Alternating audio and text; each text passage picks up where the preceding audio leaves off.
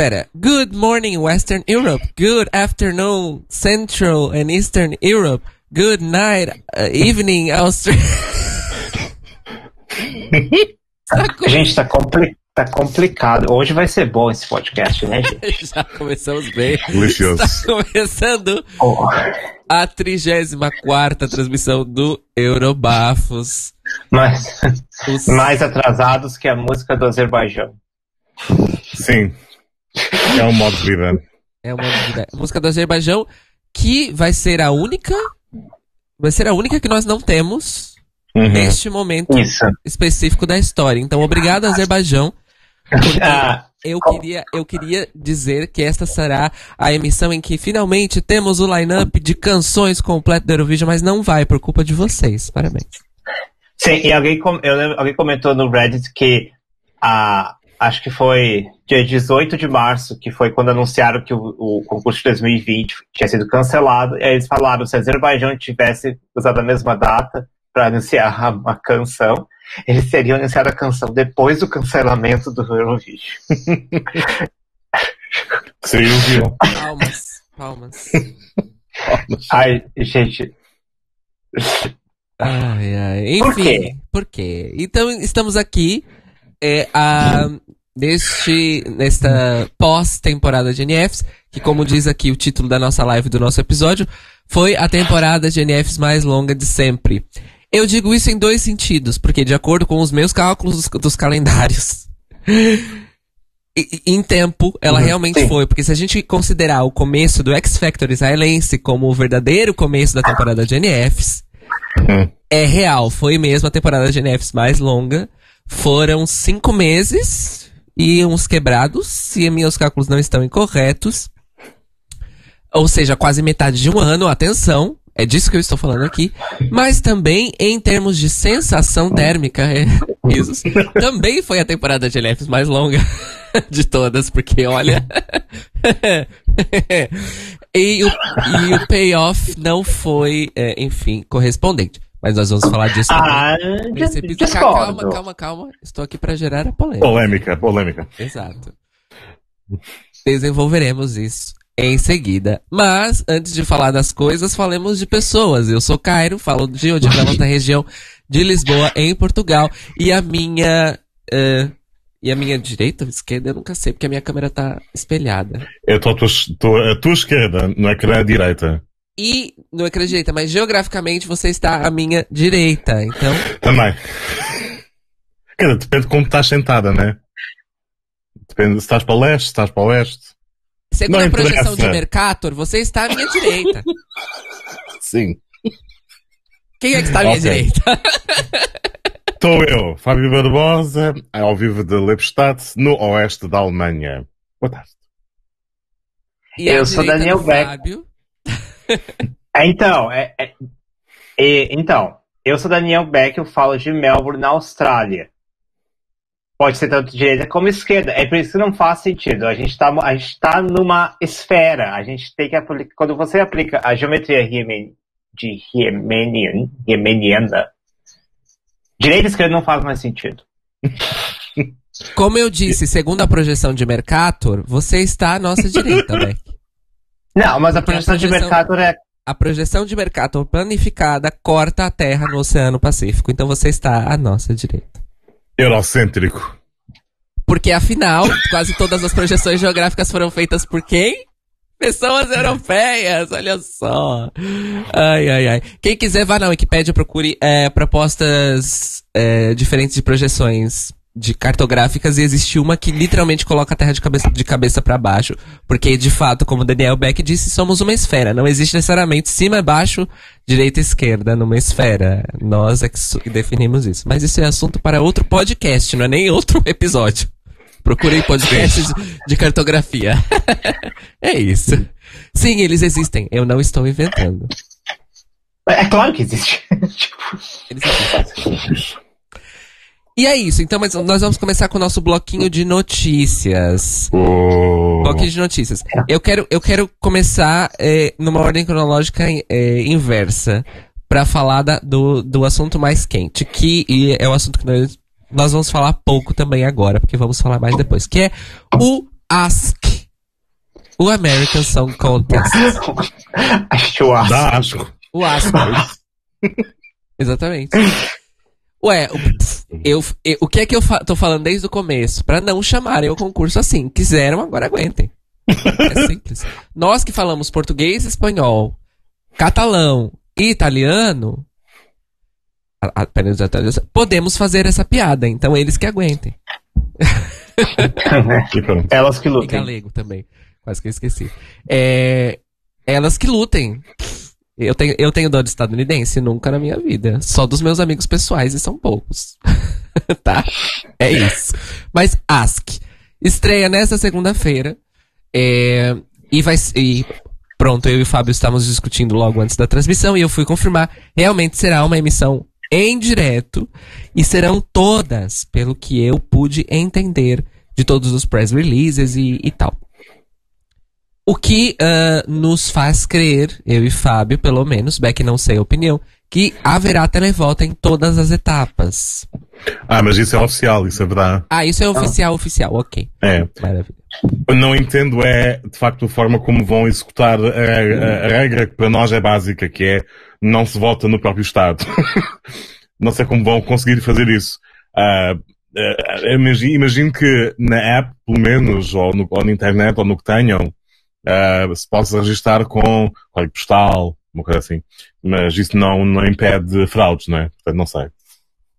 É, é, é assim, eles podem também usar o sistema, é, o sistema de identificação numérica, né? Porque pronto, cada, Pois, É. verdade. é, Não sei se isso aplica aos, aos números móveis nos, nos Estados Unidos, imagino que não. Pois, então, Oh. eu também, eu também tenho essa dúvida. É porque, considerando os, que normalmente os países que são organizados em estados têm, é, além do Código Nacional, não é como aqui em Portugal, né? Aqui em Portugal o sistema é unificado. Mas é, na Alemanha eu imagino que seja assim, que tem o código da Alemanha e o código de cada província. É, é cada estado, sim, mas tu também tens um, algo parecido em Portugal. Tipo, tu consegues adivinhar até a freguesia Então, mas é que, é que residenciais. Sim, Sim. Isso, é, isso é fato, mas é que ficou um pouquinho diluído com, a- com os números móveis, né? Essa questão. Os números móveis não seguem nada disso, e na Alemanha É, também não. Então, mas por exemplo, como referência do Brasil, no Brasil é tudo Uhum. separado.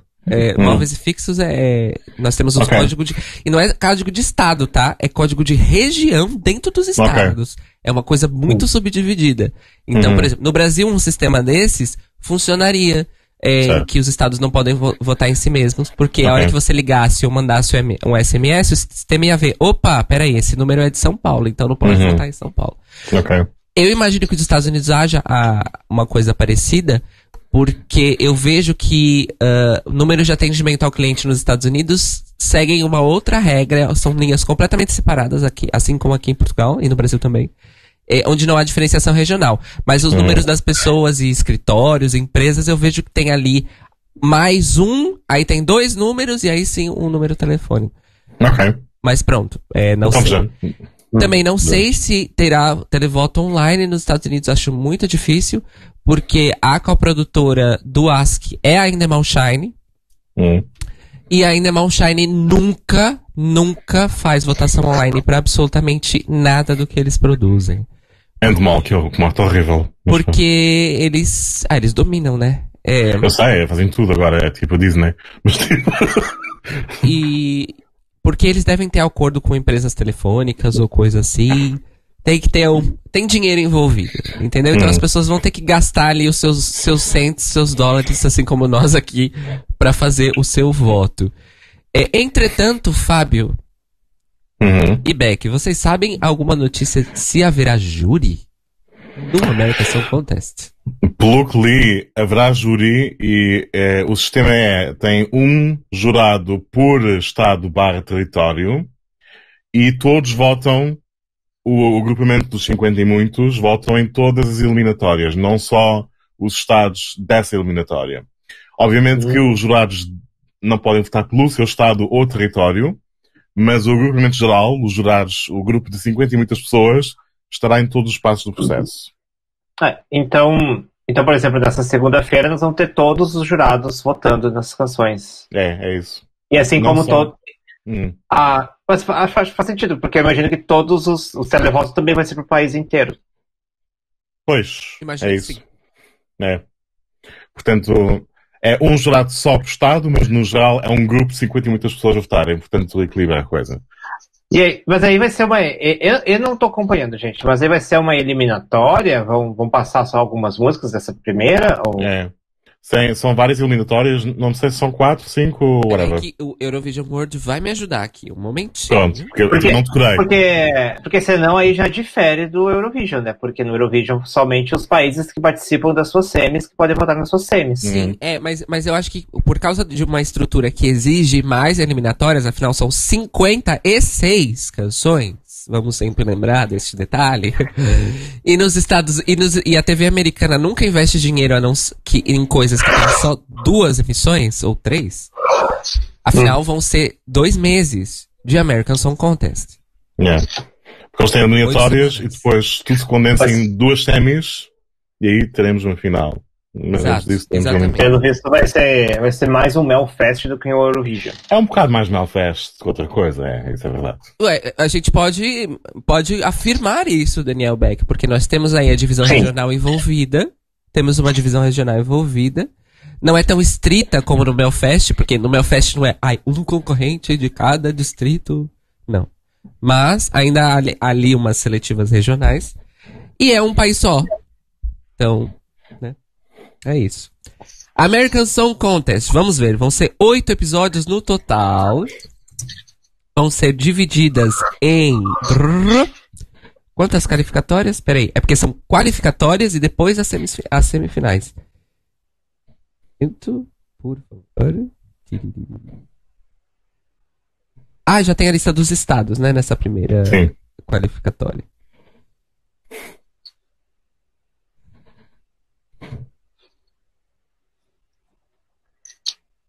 Bom, É, Ah, ok. enfim, Pera, pera, pera. Agora eu achei a informação correta. São cinco qualificatórias hum, Afinal, são oito episódios, então são cinco qualificatórias, duas semis e uma final, ok.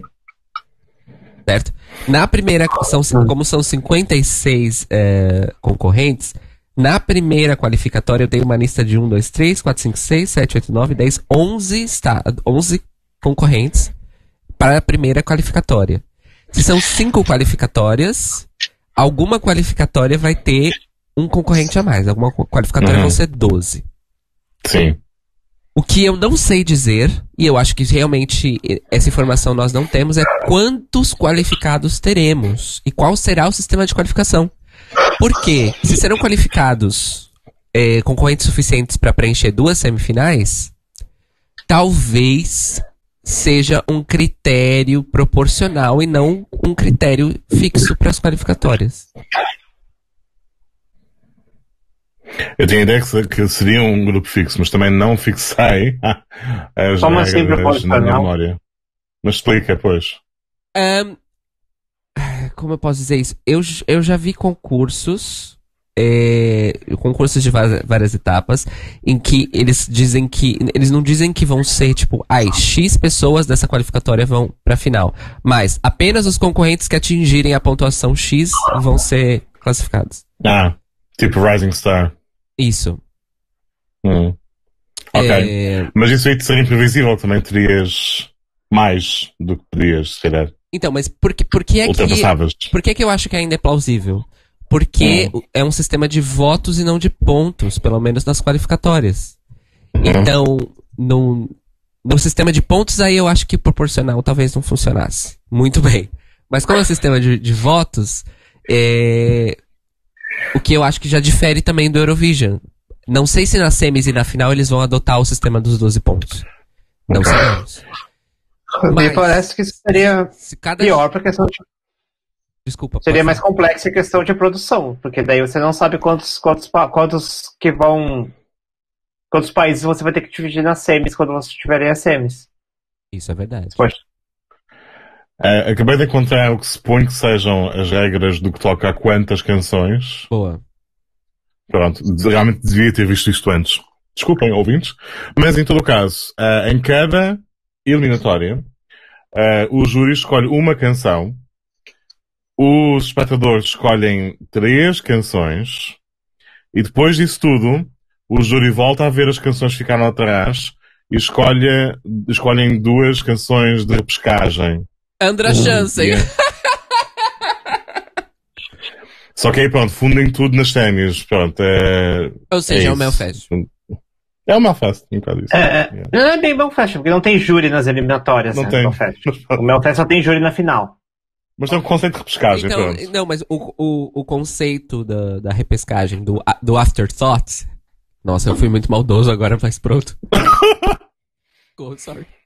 É, é um pouquinho Melfest.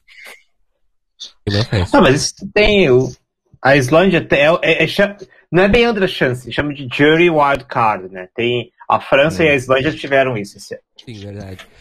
Que Fábio também pode confirmar que é um conceito extremamente presente nos realities de talentos. É verdade. Portanto, eles tinham que fazer um misto, não é? Entre algo completamente novo e algo que o público pudesse hum, reconhecer, é, né? É, eu, eu, eu, eu, entendo. Tem que, ter, tem que ter uma familiaridade, porque, nossa, né? Bom, nós estamos falando, gente, do país que não sabe ler legendas.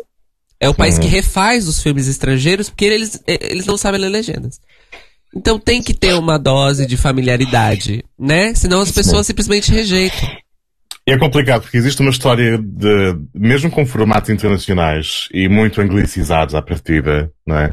Mesmo, mesmo da Voice que é holandês, à partida já era completamente hollywoodesco mesmo nesse sentido, a, a guerra de audiências nos talent shows americanos é, tem sido um bocado complicada, porque basicamente tiveste um monopólio do American Idol e só mais recentemente conseguiste ter o The Voice ultrapassar e quase tudo o resto ficou pelo caminho, não é? Tentaram Rising Star, tentaram outras coisas que não pegaram, por simplesmente, né? Então também há um aspecto de conservadorismo em relação aos programas que já existem, o público já gosta, já acompanha, e o que é novo é difícil pegar, né? E também estão, e, e, também especialmente nos Estados Unidos, que infelizmente é uma coisa que está se espalhando pelo mundo, mas nos Estados Unidos estão passando por um momento de saturação de uhum. reality shows de talentos. Sim, né? Afinal, agora, é, e não, não, não contentes com a saturação, uh, eu acho que, não sei se é o Got Talent ou o X Factor, mas eu acho que é o Got Talent que vai ter uma, uma competição específica de, de talentos de esportes radicais. Eu não lembro ah, se é, eu não lembro se é o Got Talent. eu não lembro se é o, o, formato do Got Talent ou do X Factor. Mas eu sei que é alguma coisa do tipo America's Got Talent Extreme. E, e, e eu não estou brincando, isso realmente vai acontecer. Got Talent and Broken Bones. É, eu, tipo, acho que o X Factor já foi cancelado nos Estados Unidos, não foi? Há uns anos. Tipo, durou umas temporadas, mas não pegou. Eu não, sei, eu não sei dizer porque estão acontecendo muitas tipo coisas. O X Factor não pegou. Porque nos últimos três anos houveram vários uhum. revivals de realities uhum. de, de, talentos que tinham sido cancelados. Ah, ok. no meio desse monte de revivals, eu já não sei o que é que está cancelado, o que é que foi é, ressuscitado. Sinceramente. Pronto. É, é Páscoa. O American é, Idol ganhou uma segunda vida, não sei como, mas ganhou. Talvez a culpa pois. seja da Katy Perry. Talvez. É a dona senhora dos Estados Unidos. Ela, ela controla o país e o resto vive de, de, de borla. É? Agora, o quanto o, o apelo do, do American Song Contest, eu acho que é o, o apelo que nenhum dos outros tinha, é a questão do representando o seu estado. Uhum, que, é. é. o, que é uma coisa que para os americanos é, funciona uhum. bastante. Vamos ver se pega, porque realmente eles têm uma oportunidade, acho eu. Olha, eu vi, eu vi o, o teaser mostrando os trechos, as canções. Eu confesso que eu não achei ruim. Assim, não achei. Mas eu achei meio universo paralelo. Eu, eu, me, senti, eu me senti estranho vendo aquilo. É, sério, eu me senti. Nossa, eu fui transportado em outra dimensão. Uhum. onde o Eurovision acontece nos Estados Unidos. Então, tem uma... eu, eu, eu, eu, fiquei, eu fiquei com a impressão de vocês também do universo paralelo, mas eu fiquei um pouquinho ambíguo. Porque eu achei aquilo familiar no sentido de, de ESC por causa do, do campiness e da coisa toda. Uhum. Mas eu também é, reconheci o que o Fábio comentou conosco no grupo, que é, parece, pa- parece performances do X Factor. E a minha impressão é que parece performance do X Factor não fica tanto ao nosso, ao nosso universo Eurovisivo, por causa do palco. Hum. Porque o palco é um caixa, é um conceito de caixa. E nós no Eurovision não estamos acostumados com palcos conceito de caixa. Muito pelo contrário. Mesmo Acho que a, a- a única coisa que a gente teve foi o Melfest ano passado, que foi uma caixa, por motivos de público. Foi. Então, mas É. aquilo ali foi, um- foi uma outra coisa, porque o Melfest também Sim. costuma ser uma- um negócio de estádio. Não, esse ano não foi assim, esse ano foi o contrário. É. É, mas, mas então, mas é que no Eurovision, a questão é que nem, nem no passado o Eurovision era caixa, porque Uhum. nós tínhamos o fator orquestra, então nunca pôde ser uma caixa. Uhum. Nem quando a orquestra ficava no fosso, nem quando passaram a orquestra. Aí quando passaram a orquestra pro palco, menos ainda, né? Mas é que tá, nem quando tiraram a orquestra do Eurovision, nossa, minha voz, gente, desculpa, tá? Nem quando tiraram a orquestra do Eurovision, o Eurovision virou uma, uma caixa. Eu acho que isso, isso, é, é- isso também é muito surpreendente. Os palcos do Eurovision continuaram a ser gigantes. Mesmo porque o pensamento das pessoas foi, ah, e agora que a gente não tem que ter uma orquestra, Uhum. então os, os, os atos vão poder usar um espaço gigante. E foi isso, É. que- e é isso que tem acontecido. É, E tens um incentivo muito frequente na Eurovisão, que é cada emissora, portanto, cada país, gostar muito de usar o concurso como soft power, não é? Portanto, nós mostramos que temos dimensão e tal. Portanto, não há Nossa. nunca Rússia lá- 2009. Depois, e chegamos a 2012 com, com a desgraça que foi Baku, não é? Enorme, Ah. mas construída à base de bairros residenciais Ah, eh, sim. evacuados na hora, não é? Eh, ilegalmente. Chegámos na, naquele ano com a EBU a dizer, desculpem, vocês têm que rein it in, controlem-se um bocadinho, porque daqui a uns tempos não há orçamento que comporte. Daí 2013 a Malmö já ser muito mais modesto. É, mas, mas- nunca houve incentivo para diminuir, não é? e Baku foi a primeira vez que o Eurovision fez a mesma coisa que as Olimpíadas fazem sempre. Fica essa piscadela. É, certo. Sim, E- próxima notícia. Então, então Sim, vamos, a- vamos. apenas para reforçar, a Americação conta essa estreia, então, nesta segunda-feira, é, à noite, nenhum de nós três tem horário de vida para assistir em direto, então, Uhum. a partir de terça-feira poderemos assistir. É. Tem transmissão na RTP, garantida. Exato, Ah, pelo ok. menos isso teremos. É, na, na, sei, na Alemanha, não, nos países de língua alemã descobrimos que vai ser a partir de uma emissora austríaca, que Uhum. fará uma, é, uma emissão com uma semana de atraso Leva muito tempo dobrar aquilo tudo. E será com comentários. Fábio aposta que será o estilo ESC. Imagino. É, apesar de a emissora não ser eh, membro da, da EBU, eu estou a imaginar que seja o mesmo estilo. Metem uma só comentar, tipo como se fosse o comentador da, da, da da, Alemanha, e pronto, não, está feito. E falam por cima. O que me irrita muito. Irrita-me, se for, irritar-me se fosse dobragem, irrita-me na mesma se for comentário. Mas pronto. Se o espírito é, ah, é Eurovisão americana, talvez seja comum. Eu aposto, eu aposto que a RTP vai legendar, mesmo porque a nossa transmissão será em diferido com apenas três dias de atraso. Então eu já tô um pouquinho mais feliz com isso. É, Eu ainda não ponho de parte que temos o Nuno Galpim a comentar. Ou alguém que seja, não sei. enfim, a saber. A saber, vamos a isso. Mas saibam que, pelos vistos, nós três assistire- assistiremos o Ask, então comentaremos aqui, não sabemos como nem quando, mas comentaremos. Beck, Beck tá dizendo que não vai assistir o Ask. Pronto. Ai, gente, sim, ai. Dá asco. Ah, olha, não vai ter broadcast australiano. rep- por i- É por isso que eu não vou assistir. Pronto, tá. Pronto, você já tem o seu pretexto, Não. parabéns. Não vou poder. Não, olha- olha.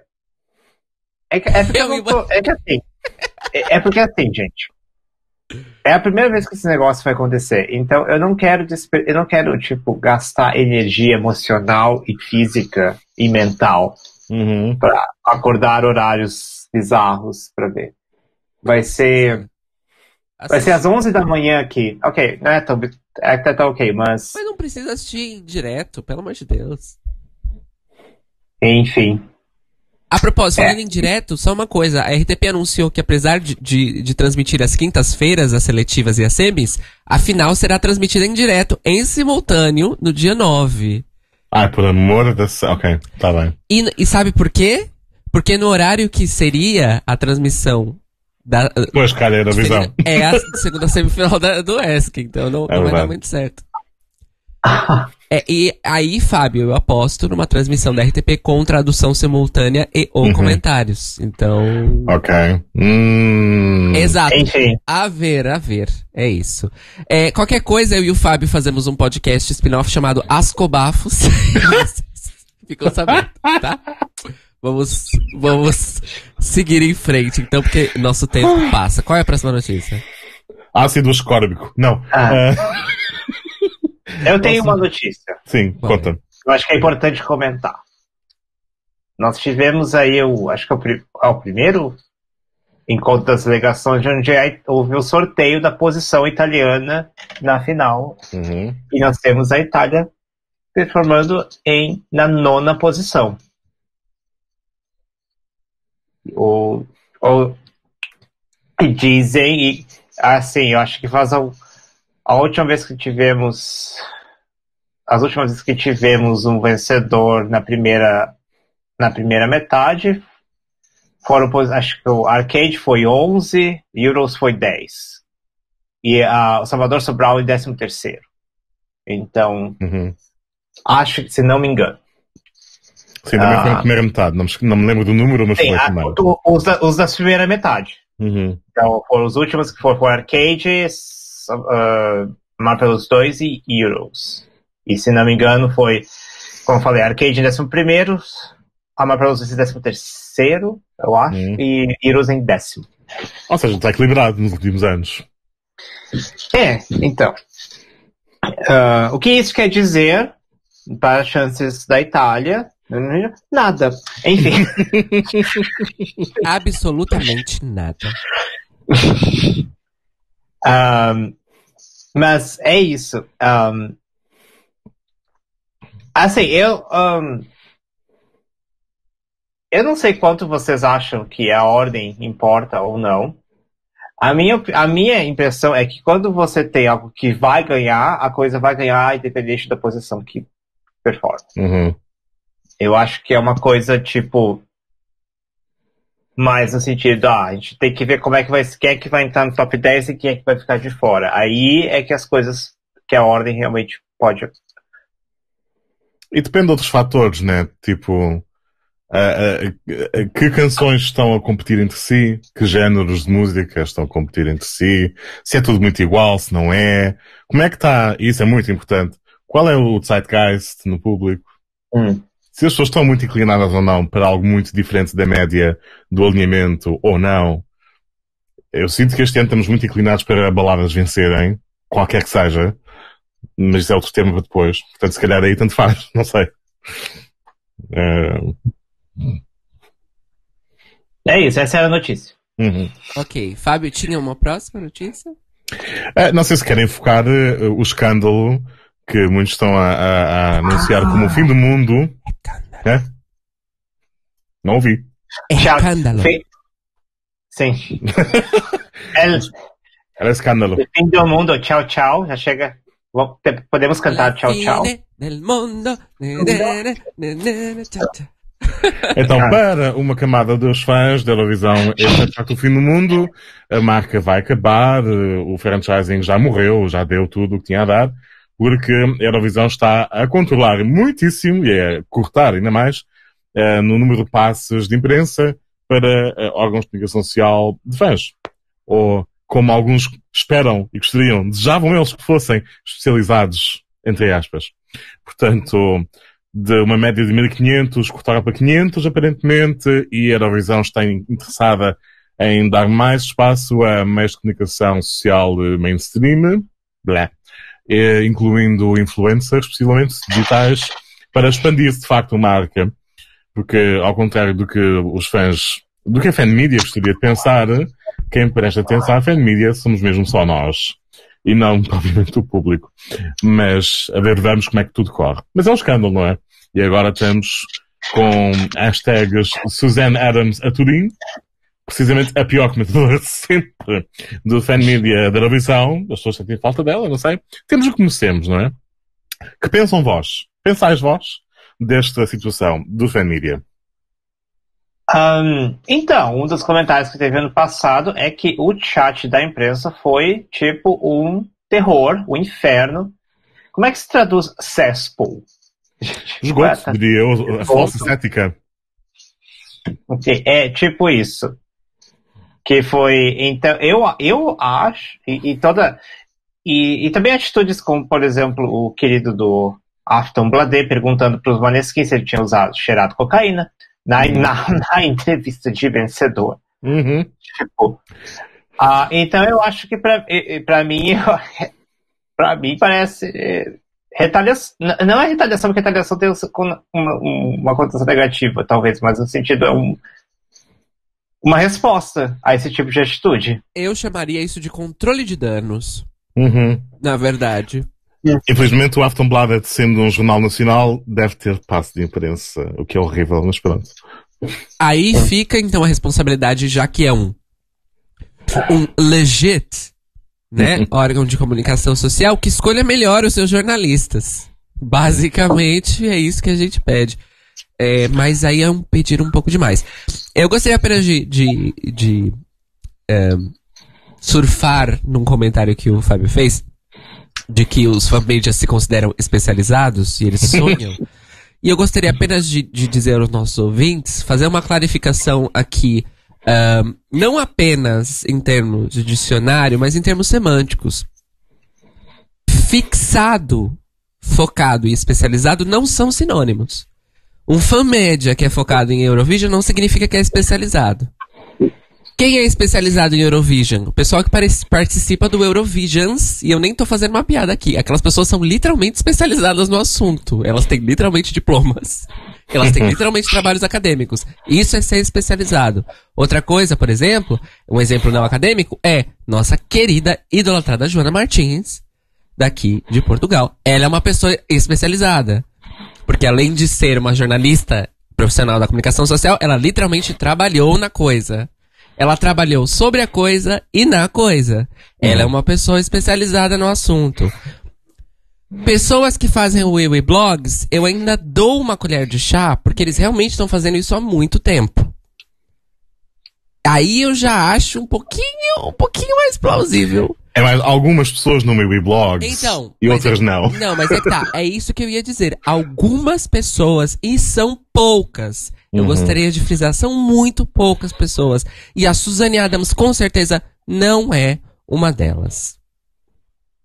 Tá? É. Então, focado e especializado são coisas diferentes. É importante frisar. Eu não quero estar a, a, a sublinhar um discurso do tipo. Um, um discurso de status quo, não é? Em que só as pessoas que têm uh, certificação X ou que seja têm que. Não é isso que estamos a dizer também, não é? Sim. Tipo, eu já, eu já trabalhei em comunicação social sem curso terminado, tinha carteira de jornalista, tinha isso tudo, e não tem curso, não é? E pronto. É, a questão é as pessoas que gostam muito de, que, que, se dava passos de imprensa a toda a gente, não é? Portanto, tínhamos pessoas a ir à Eurovisão somente para fazer perguntas tontas do género Helene Fureira, o que é que significa yeah, yeah, fuego, não é? Isso, isso virou meme na altura.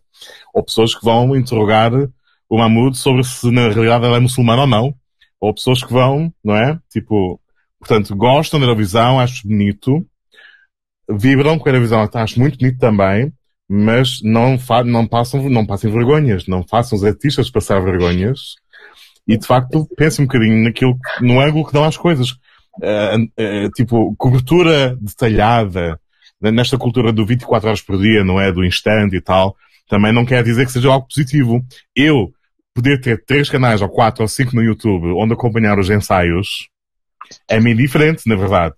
Porque temos pessoas a olhar para um ecrã com um ângulo de palco mau, obviamente que é um ensaio, e a comentar que o vestido está horrível ou que a pessoa está a fazer um flop. Ou que a canção vai ser, vai, vai, vai não qualificada porque não gostaram do ângulo de câmera. É pá, por amor de Deus, né? Isto era, o, isto era o, o básico, isto era o, o standard que tínhamos da cobertura de fãs.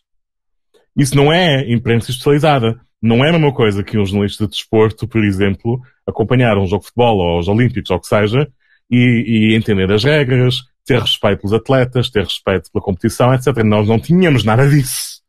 Em média. Portanto, há que realmente conter um bocadinho. E as pessoas que dizem que a Eurovisão vai morrer à conta disto, é pá, vão-se fechar em casa. Não, e assim, só. e, e- e o que você disse sobre a, o real alcance do Famídia é muito Uhum. real. A EBU não tá interessada em fazer manutenção de bolhas. A EBU quer expandir o Eurovision. Hum. Não é fazer uma manutenção de uma bolha, porque bolhas explodem. Esse é o Uhum. problema. Bolhas estouram. bolhas É. não têm substância.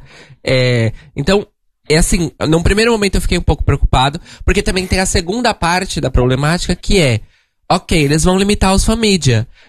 Só que os mesmos famídia de sempre são, ser- serão os únicos a conseguir as, as, a- as coisas. Então, Hum. também tem essa segunda parte que também é problemática Claro que é.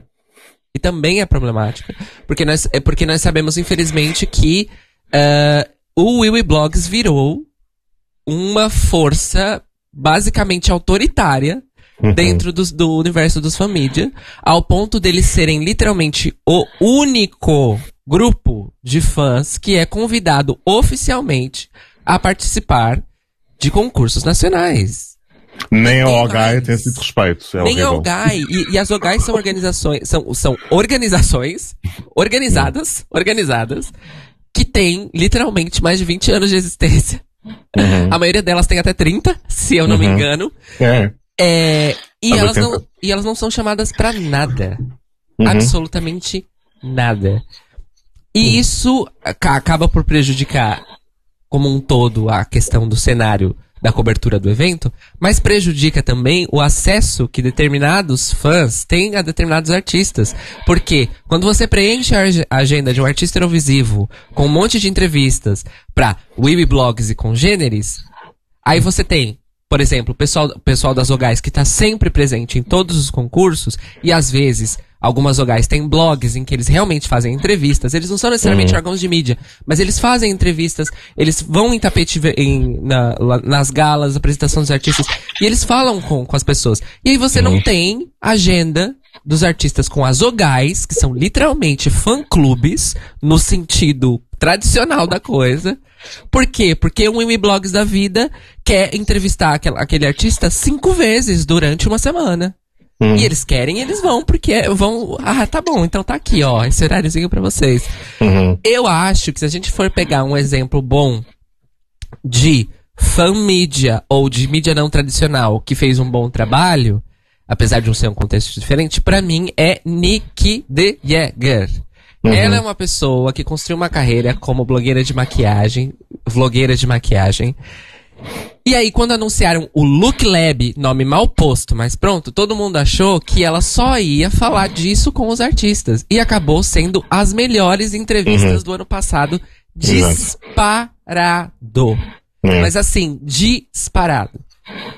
Ela falava dos looks, óbvio, porque é a coisa dela, só que ela usava aquilo como um ponto inicial pra outras conversas. Uhum. Completamente outras conversas.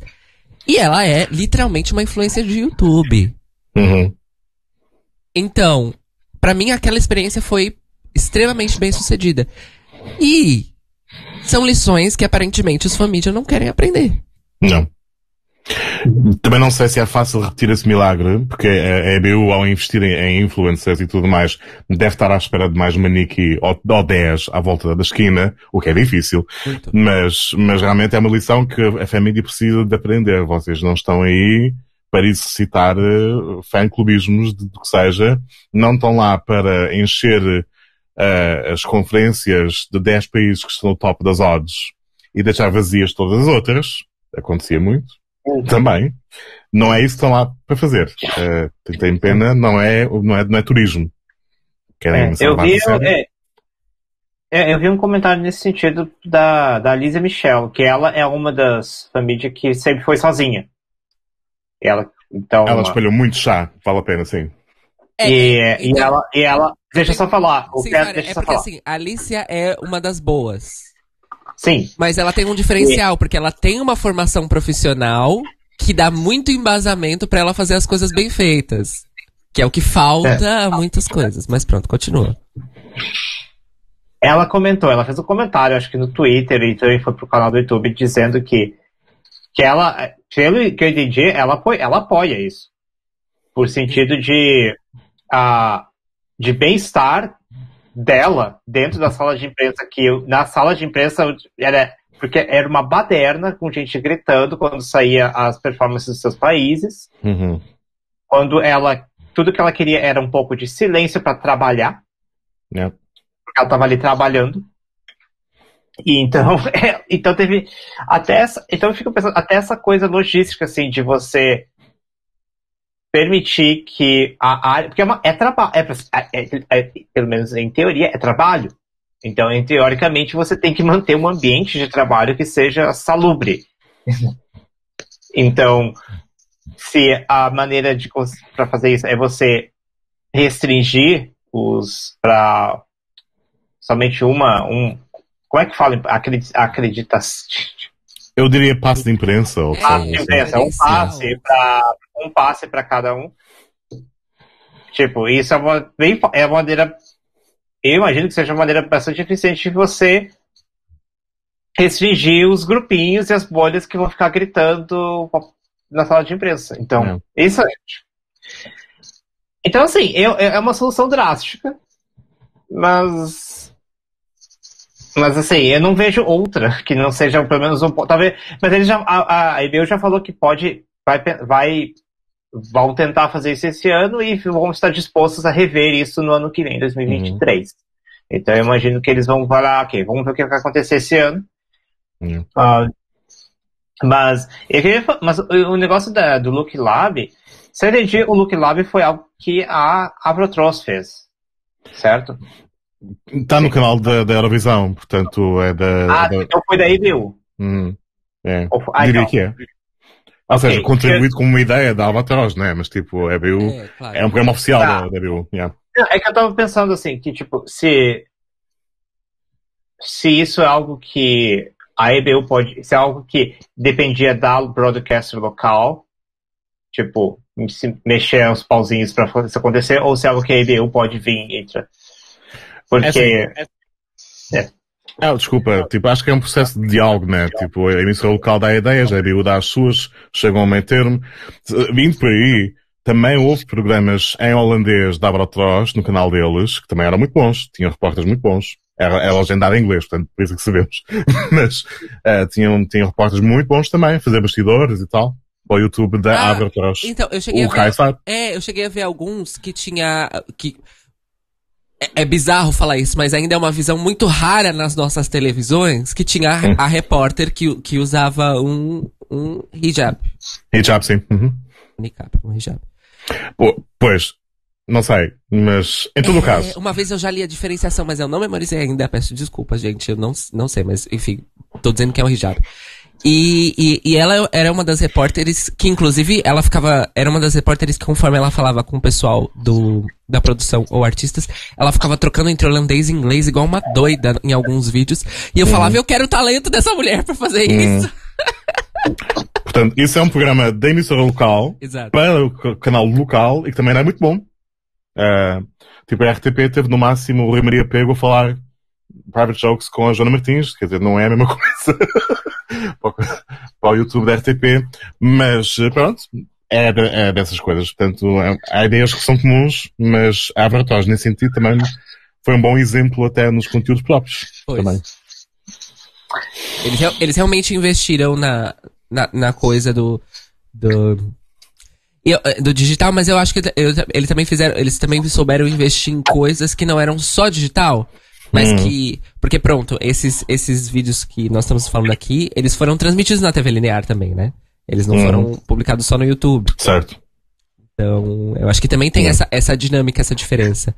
Uhum. Até o momento, não temos nenhuma sinalização da RAI é, nesse sentido.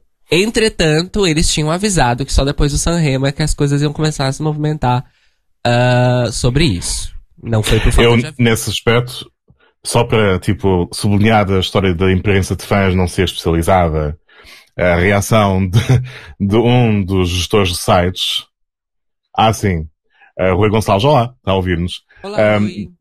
Olá, Rui. a reação de um, do fundador de um, de um dos sites de imprensa da, do ESC, uh, uh, culpar basicamente a RAI também pelo sucedido com os passos de imprensa e a dizer, bom, este é de 1991 repetido, que é um comentário que, conforme disse em privado a vocês no nosso grupo, não só revela ignorância em relação ao Roma 91, às circunstâncias que levaram Roma 91 a ser caótica, como também revela aquele preconceito habitual contra os mediterrâneos, né? Mas pronto. Uh, e, e eu, é esse tipo de pessoa que eu quero comentar o ESC e a dar-me notícias de fundo sobre o Oeste. Não, não é. Pronto. o Rui está a mencionar uh, os conteúdos da RTP para Lisboa de 2018 que incluíram a cautela ser escoltada depois de cada show ao vivo em continuidade, que era dito rolar da, da Eurovisão e ela a seguir estava fora, sem cortes, até a RTP que fica perto. Ah, é. porque, porque logo em seguida era o 5 para meia-noite, verdade. Era o 5 para meia-noite. Também é muito divertido. A cautela é uma exceção em, em muitos níveis uh, uh, em relação ao nosso panorama em Portugal. Isso é. Mas pronto. Mas é isso, amores. Então, a, a, o universo dos famílias será muito diferente para o Eurovision desse ano haverá muita choradeira, haverá muita merda sendo dita. Então escolham bem as fontes de informações de vocês. Eu, pessoalmente, ultimamente, só tenho consultado a Eurovision World, porque eles têm uma postura muito mais informativa e menos é, opinativa uhum. é, sobre as coisas. E, e que, e, e eu vou te dizer, todo mundo acha, ah, mas eles só repassam informações. Fazer jornalismo de informação é muito mais difícil do que fazer jornalismo de opinião. E eu sei disso tanto de amigos jornalistas, quanto de ver o trabalho que, que cada coisa exige. E o Eurovision World, além de, de passar as informações de uma maneira eficiente, o site deles é muito bem feito, funciona muito bem e organiza as informações de várias maneiras, você pode até escolher o jeito.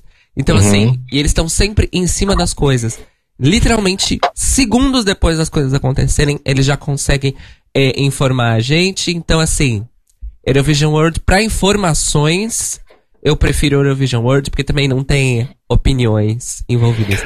Não que eu não Entendo. goste de saber opiniões. Uhum. Gosto muito de saber opiniões. Mas uhum. vou dizer que, opinião por opinião, ultimamente eu tenho preferido os meus reactors do YouTube, que eu, de quem eu já gosto, uhum. cuja visão eu já acho, já confio mais. Alicia Michelle, que faz um trabalho excelente, eu acho que nas duas frentes, é uma das poucas. Maxi uhum. Rainbow, que também tem um background artístico e aí traz também a, a sua questão. É, o Eurovision Hub, que é uma iniciativa que eu acho interessantíssima, porque é vários fãs de vários lugares falando várias coisas, então tem pessoas ali que você discorda ou concorda mais, mas a coisa é muito bem feita. E o Eurovision Hub também consegue entrevistas muito interessantes com artistas, uhum. consegue, enfim, conteúdos extras muito bons. É, e, apesar de, de certas coisas, o Ask Insight, eu ainda continuo gostando de alguns artigos que eles publicam. É, porque eles fazem algumas análises mais profundas que realmente ninguém mais é, está fazendo, let alone uh, os todos poderosos Wiwi Blogs. Então, gente, é assim. Você, você chegou a ver o, o, vídeo do Groot que eu te passei? Eu não vi o vídeo do Groot que você me passou, eu não tive tempo ainda. São é quase meia hora. Calma. Então coloque, coloque é. na sua lista de reactors, então. É meia hora, mas é profundo. É, tem detalhe. Aliás, quem. quem ah, o, o nossos, os nossos novos amigos do Chabolasses Eurovision também, pelos vistos, são fãs do Groot. Estão à espera do, da análise da Amaro. Estão né? à espera da análise dele da Amaro. Eu só, que, só queria deixar duas notas de relação, rápidas de relação. Uma à Eurovision World, que merece aplausos extra por em termos de dados básicos, de dados puros, ser mais bem organizado que Eurovision.tv, sabe ah, oficial. Nossa, nossa, sem, nossa, é, é incrível, né? Até, até nos dados básicos, tipo assim, compositores, uhum. letra, tudo. Tudo deles é melhor do que o site é. oficial da Eurovision. E a segunda nota é, em termos de análises profundas, também vale a pena sublinhar o ESN Context. Sim. Também são muito bons. Pronto. São muito bons. Beck, alguma indicação? Já falei o Groot, gente. O Groot. Pois, o Groot também. Então, mas na Austrália. Eu comecei, eu comecei, eu comecei na, Austrália você tem um privilégio, porque vocês têm uma rádio que tem uma, pro, uma programação dedicada ao Eurovision, que é a Joy. Não, mas não é uma programação, é um programa por semana. Um programa por semana. Mas eles têm uma conta do Twitter dedicada ao Eurovision. É esse programa, pois, é diferente. Mas... Sim, é, o, sim, é a, a Twitter do programa, que você usa para se comunicar com o programa quando o programa está ao vivo. Não, tipo, nada, na, nada contra, amo o programa, Mas, gente, não, não. É, é, é só um programa, gente. Não tem muita. Mas coisa. é um família decente, é isso que eu quero dizer. É um- Sim, hoje, inclusive hoje nós tivemos. Eles cobriram a França e tiveram como convidado o Sheldon.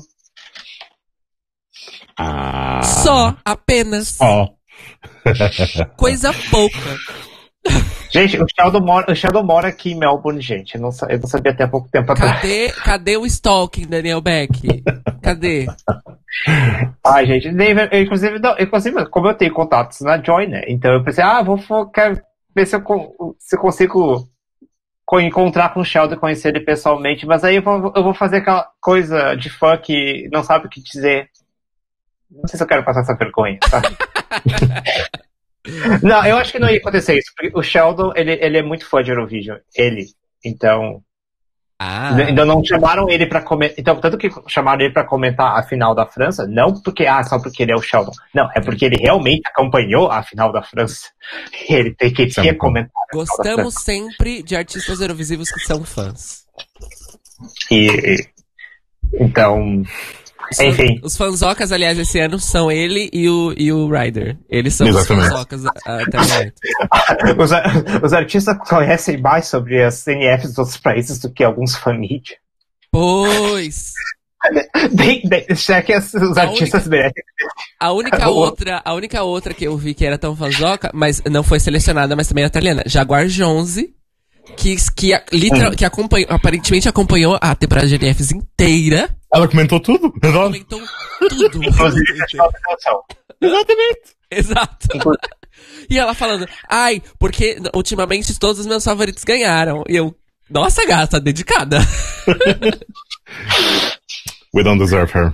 We don't. But we do. Austrália. Eu, Ah. eu espero que ela não desista e volte daqui a uns dois, três anos pra Australia Decides. Se bem que tá chegando a hora da Austrália renovar o seu passe Eurovisivo, não é mesmo? É, então. Pois. Mas isso é assunto para outro episódio do Eurobuffs. é um ótimo assunto, mas é para outro episódio. Mais notícias ou podemos passar para um. Eu acho que temos avançar. podemos avançar? Valeu avançar. Então, nós, nós agora, na verdade, vamos fazer um assunto que é um, um- um meio do caminho, vamos dizer assim. Nós vamos comentar rapidamente a final do Festival da Canção, pra já pular, então, para o line-up quase completo do ESC. Novamente, só é quase por causa de um único país que vai soltar a canção nesta próxima segunda-feira, que é o nosso Azerbaijão. Eu ia dizer querido, mas não é tão querido assim. Então, Fe- final do Festival da Canção. Eu vou começar porque eu, eu quero mesmo fazer uma coisa. Tá, tá, tá, tá, tá. Ok. Maravilhosa final como um todo. Eu posso não ter gostado de todas as músicas, mas eu gostei de todas as performances. O que já é, assim, um. Um bálsamo, né? Para, para os nossos seres. E é, fiquei muito feliz de saber, depois dos resultados todos serem divulgados, que afinal de contas, é, realmente a coisa ficou renhida entre. ba- entre, entre foi entre degradê, é, é, Ginger Ale e, e, e Saudade Saudade. Por que, que isso me deixa feliz? Porque são três canções completamente diferentes. Eu, eu li errado os resultados? Desculpa, o que, que você falou? Renhida? O que você quer dizer? A- a- apertada, votação apertada. Não. Não ficou. Saudade, saudade ganhou disparado. Teve 12-12, eu tô falando do resto, porra. Eu sei que teve 12-12. Eu quero dizer que as- os resultados não foram tão discrepantes. Ah, Sim, portanto, segundo lugar para baixo, houve muitos empates e tudo mais. É e- isso que eu, sim, é o, isso que eu segundo quis lugar dizer. foi, o segundo lugar foi um empate. 4,5 uh, Ginger Ale, eu tô confundindo a Diana Castro e, e o FF. Sim. Esse foi o segundo. Ah, sobre os resultados, fiquei muito triste de saber que o Fado Bicha literalmente não passou a, a semifinal, a, a final por um ponto. Ah, foram três pontos. Foram 11, eles conseguiram 11 pontos e Por a um lugar, sorry. Porque eles ficaram em décimo primeiro, não é? Em, em sexto. Sexto. eles ganharam em sexto, sim. Sexto. Então pronto, por um lugar. Não foi um ponto, foi um lugar. Acho- um pouquinho mais apertado foi o mais apertado foi o Jonas, que ficou empatado com os Pepperoni Passion. Pois. Acho que é. Ainda bem que foram os Pepperoni Passion. Mas pronto. Ai, gente. Ah, desculpa. Ou melhor, sorry not sorry. Prefiro 10 mil vezes a performance e a música dos Pepperoni Passion do que do Jonas. É, mas pronto, foi uma final maravilhosa, todo mundo entregou tudo que podia. Todo mundo tava cantando melhor do que nas semifinais, que também é uma coisa que foi comentada no ar por vários do, do- dos jurados. E pronto, fiquei muito feliz com essa final do, do Festival da Canção. Pelos vistos, a, rece- a recepção internacional também foi muito boa. É, o público espanhol que estava acompanhando aí nas suas casas, espanhol e galego, também se envolveu bastante. Eu cheguei a ver alguns cortes, alguns snippets dos comentários eh, galegos, é, porque na verdade na Galícia estavam tendo duas transmissões, vamos dizer assim, de comentários simultâneas.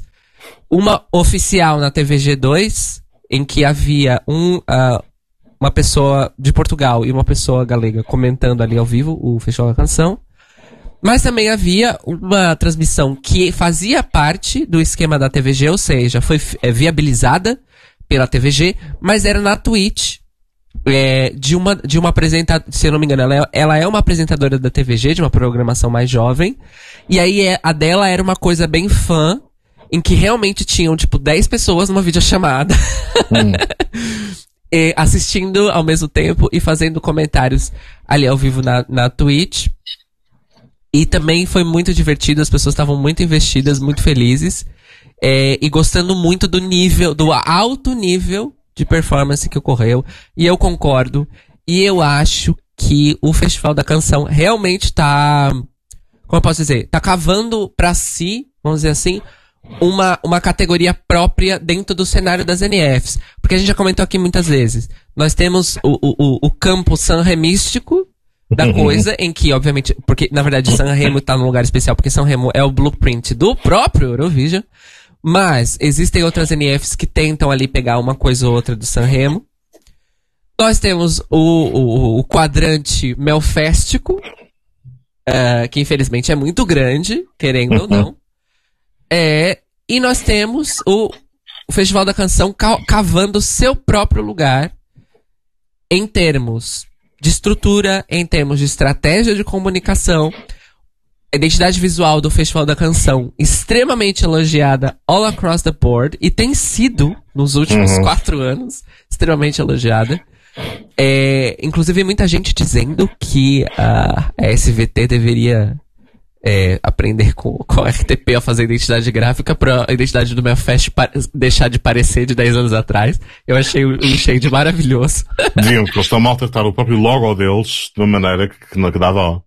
A intro, enfim, é o que é, mas logo depois é cortado para uma coisa 3D plástica nos últimos dois anos ou três. Enfim. É, ele, ele, ele, ele, se- quando eu vejo as, as- a identidade gráfica do, do, a identidade gráfica do Melfest, eu penso no Hans Donner. E hoje em dia isso não é exatamente uma coisa boa. Há Não. 10, 20 anos atrás, o Hans Donner, ele era, ele era realmente ah, the path to follow. Só que depois que ele aposent, eh, aposentou, reformou, e meio que tá só fazendo as coisas meio que tipo, ah, vocês precisam da minha ajuda? Tá bom, eu vou. E ele, ele próprio já não tá mais interessa- interessado na estética que era considerada dele. E quando o próprio artista não tá mais interessado, mas o resto do mundo continua achando aquilo a última bolacha do pacote, something is wrong. Eu só acho isso. Mas pronto. Festival da Canção, olha, arrasou 100% este ano. É, muita gente reclamando da encheção de chouriço. Eu compreendo que ainda precisa diminuir o tempo da, da final um pouquinho.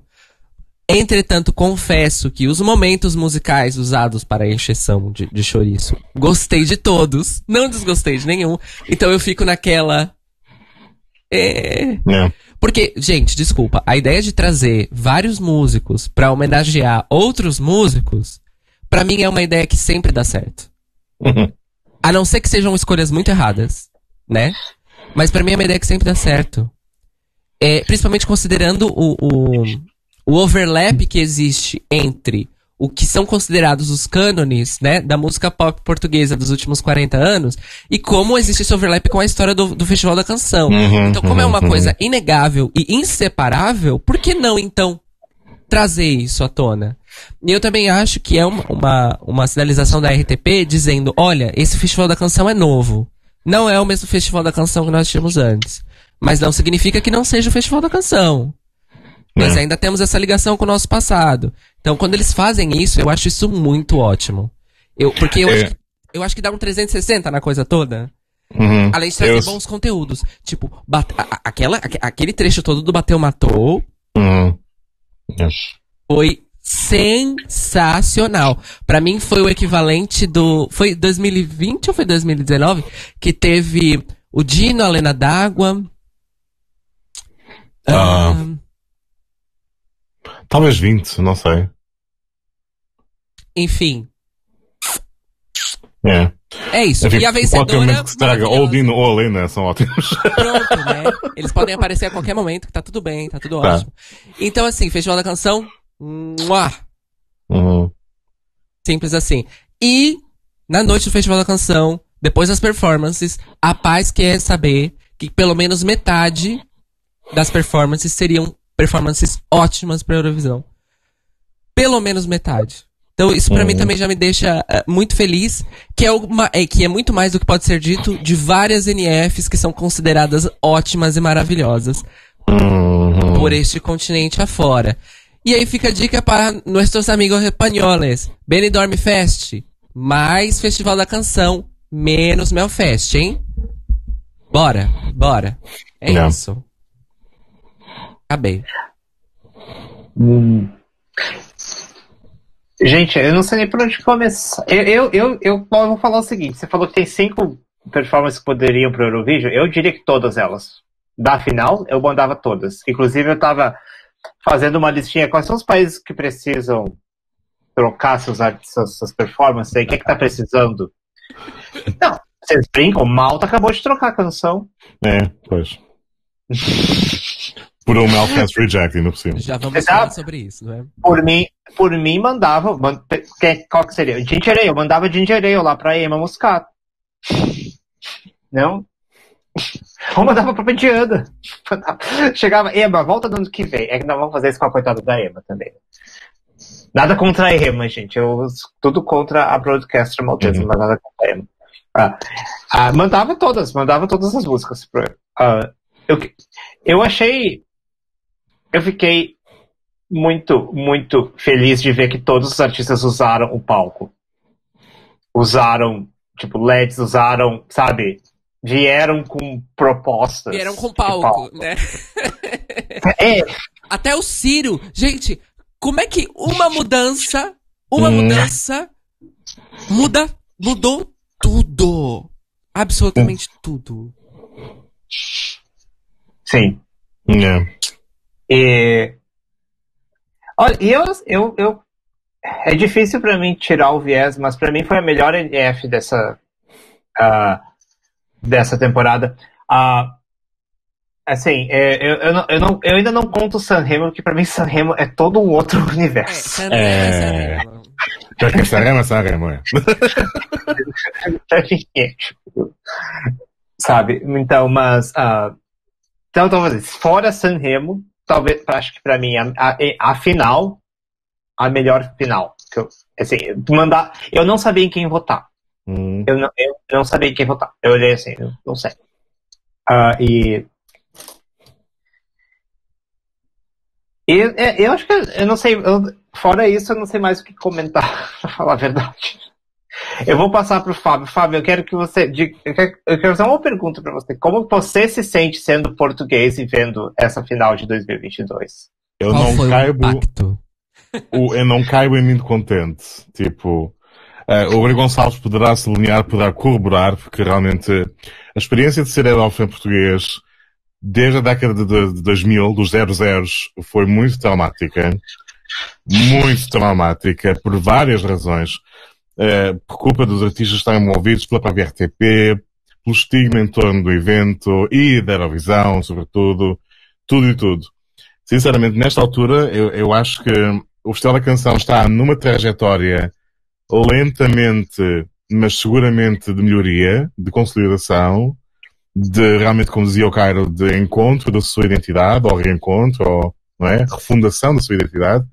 E espero que a equipa fundamental por trás, o Golpin e quem mais esteja a permitir que isto aconteça, que imagino que muito do que se passa no estado da canção aconteça agora, apesar da RTP, da RTP que eu conheci antes.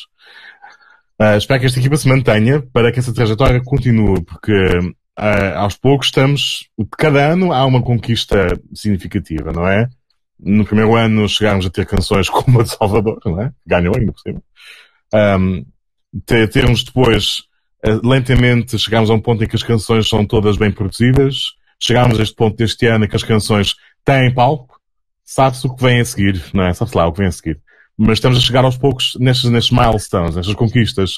Uh, e, e, e, este ano foi aquele, o primeiro ano em que eu sinceramente ouvi as canções, todas, e vi os, os espetáculos e pensei, à exceção do PZ, não posso, nem com, com, com sobre tomate por cima. Posso só fazer um comentário sobre o PZ? Ah, podes. Como eu fiquei sim. feliz de ver como ele ficou nos resultados detalhados. Sim.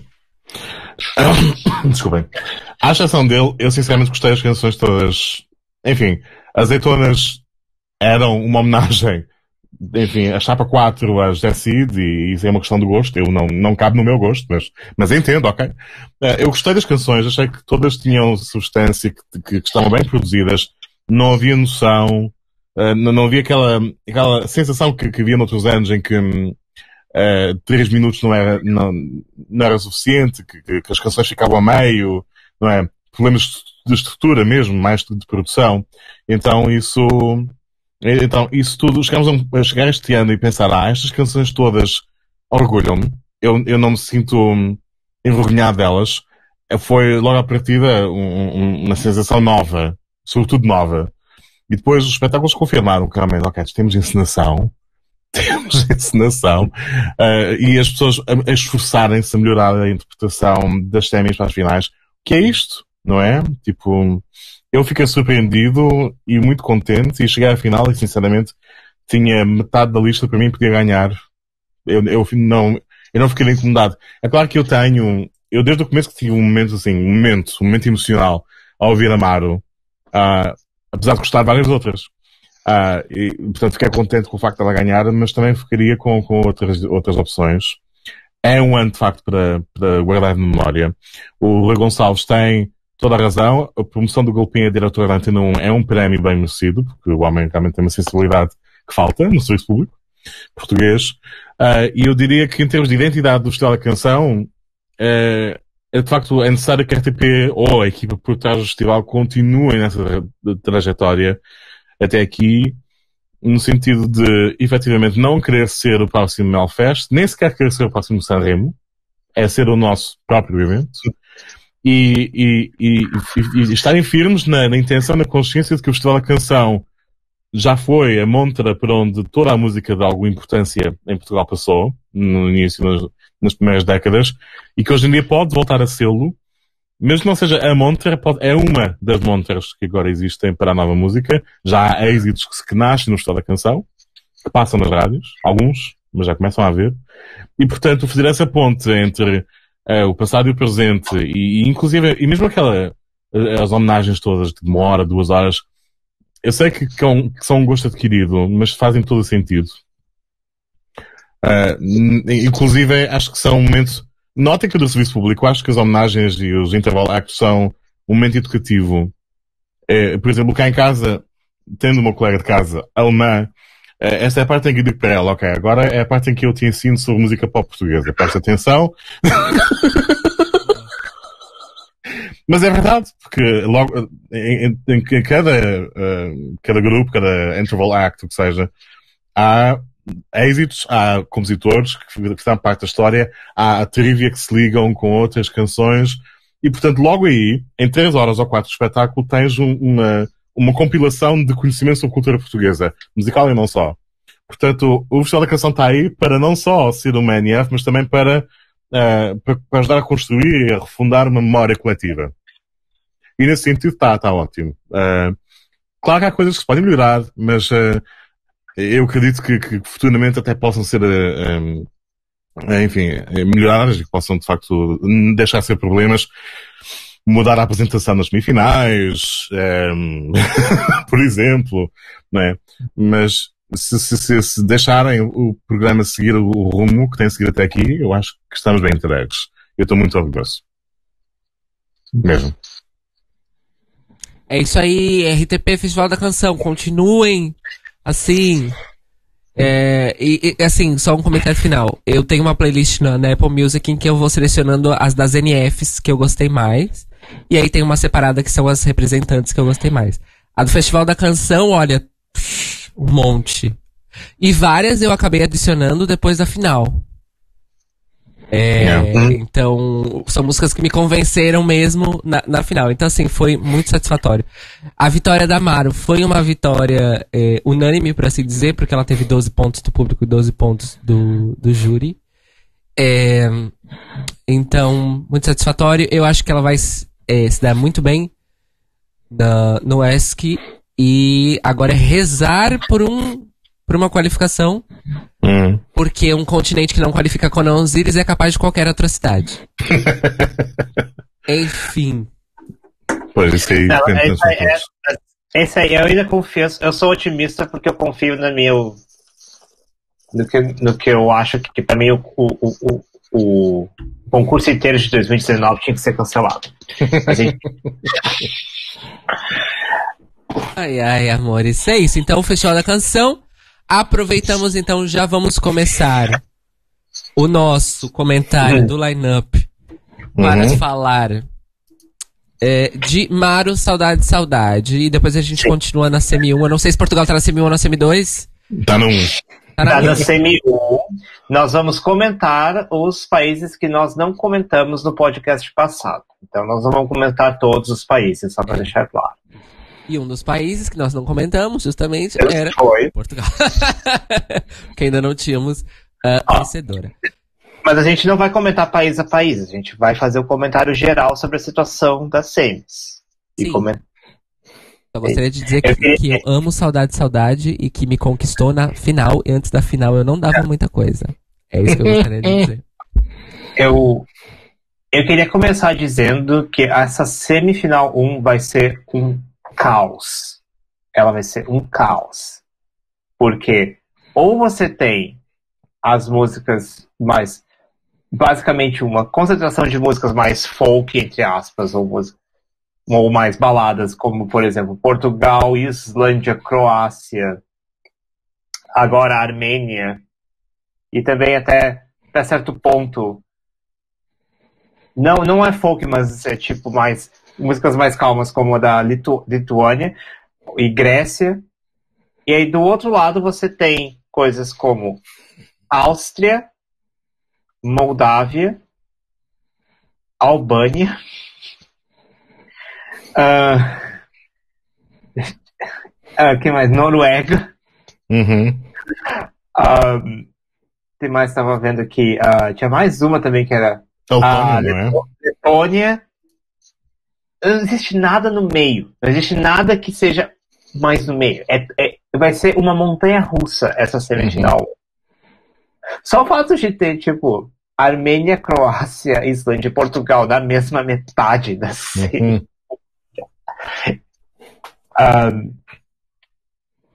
Então, assim,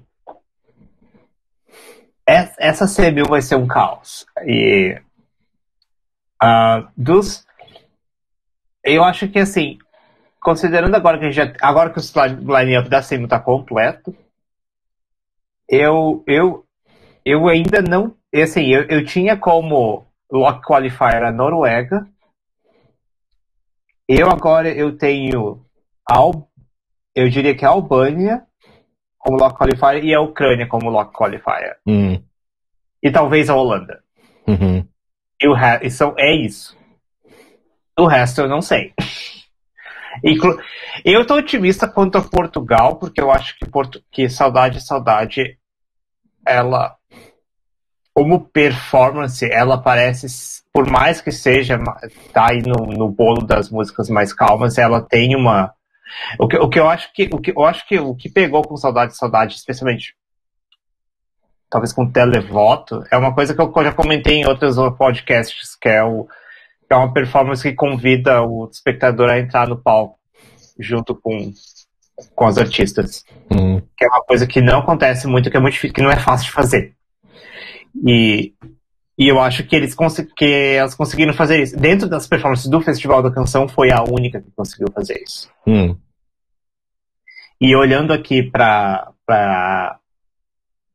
para esse lineup, talvez seja a única que consiga fazer isso também. Então eu acho que eles, o meu otimismo em relação a Portugal qualificar uh, se baseia nisso, nesse sentido dessa performance é uma performance mais de convidar o espectador aí no palco, ao invés de simplesmente o espectador assistir artista performando. Uh, então, é, mas é isso. Uh, bom, comentar, Fábio, comentários da CM1. Então, eu acho que os meus comentários da CM1 são informados pela minha visão agora, aqui neste momento, da Eurovisão 2022 em geral, que é, eu, eu já, eu, eu entrei nesta temporada com optimismo, coração aberto, pensando, vem, vem ao que vier, estou contente porque ao menos o programa não está cancelado. Então, desde 2020, desde 2020 que estou assim. Eu agradeço que me puserem à mesa, porque o programa não está cancelado. Ok. Uh, desde o ano passado, uh, que tinha ficado com a ideia de que com a pandemia e tudo mais que está a acontecer, uh, as pessoas em casa tinham mais vontade de coisas uh, que as reportassem à vida imediata do dia a dia físicas e, portanto, desde encenações com próprios físicos a, instrumentações mais cruas com os instrumentos mais expostos, coisas mais orgânicas, talvez, do que propriamente grandes produções de estúdio. E o que é que a Eurovisão 2022 nos está a dar este ano? Pois bem, é, é a Eurovisão Lounge, Indie Folk, com, de facto, coisas um bocadinho mais cruas que o costume. Nesse sentido, sinto que uh, canções como Amaro ou outras com uma atmosfera semelhante, uh, o, o, o Make It or Break It será a capacidade que terão de reproduzirem no palco algo que, que o Beck mencionou, que é de facto uh, a capacidade de convidar o público a fazer parte, estar à volta da fogueira, a sentirem-se parte de um momento real e não apenas de uma coisa plástica bonitinha, lá, lá, lá, lá, violão no palco, não é? Uh, o que poderá ser o problema de países como a Croácia, enfim, não sei. Portanto, se Portugal conseguir fazer algo uh, nesse género, passa. Porque eu sinto que essa é a vontade de, de boa parte do público este ano. Make us feel something real. Porque está difícil, está muito difícil lá fora. Portanto, Portugal pode ter sorte nesse sentido. Nesta semi-1, Uh, tendo em conta que falamos de países que não tinham sido anunciados, ou canções não tinham sido anunciadas da última vez, isto inclui Países Baixos, não é? Portanto, Países Baixos claramente no meu top 3. Tenho dificuldade em fazer rankings porque as, as canções que eu mais gosto são muito diferentes entre si. Portanto, difícil. Mas, uh, de facto, Países Baixos, estou apaixonado pela, pela Stine. Um, Dizem que a Grécia está aí para arrombar, que está aí para causar problemas, a Estine. Acho que são duas, duas atmosferas diferentes. Ah, e mais não digo, acho que também depende muito de, é, é em termos de, de, de, produção, eu confio mais na produção de, de Deep do que na de Die Together. Acho que está mais bem conseguida. Mas em todo o caso, são atmosferas distintas, eu acho que há espaço para as duas. Tem, ah. Diz. Só como, eu tenho pensado assim, tipo, um pouco nessa coisa de estilos musicais que se podem competir com os outros. Mas aí eu lembro da CM1 do ano passado, onde a gente teve Malta, Chipre, Azerbaijão uhum. e teve mais uma, Israel. Uhum. Quatro female bangers qualificando e a Croácia quase qualificando. É. Por pouco a gente não teve cinco female, metade eram tudo female pops. Então, é. eu, eu, eu, eu enxergo, eu enxergo, para mim, entre Holanda e Grécia, a Holanda, a Holanda está na final. A Holanda, uhum. para mim, é lock qualifier. Mas a Grécia, é, mas eu acho que isso não é, não seria um problema para a Grécia. Não, não, não. É, aí já estou a pensar mais em termos de na final, qual das duas fica mais acima, não é? Mas isso é muito mais à frente também. Ah, sim. Enfim, já estou Alguma... a saltar etapas, não é? Eu vi algumas pessoas dizendo que a Grécia é contender para ganhar o Eurovision e eu re, e assim, não que eu não goste de Die Together, eu acho que é uma música boa, eu acho que merece estar na final, mas eu não consigo entender por que que é que as pessoas consideram contender. Pois.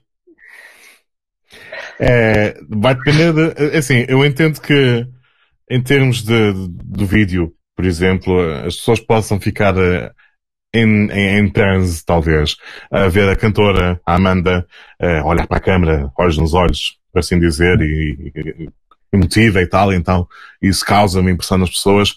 E se reproduzirem isso ao vivo também, também está ótimo. Mas não sei se, se é contender para ganhar.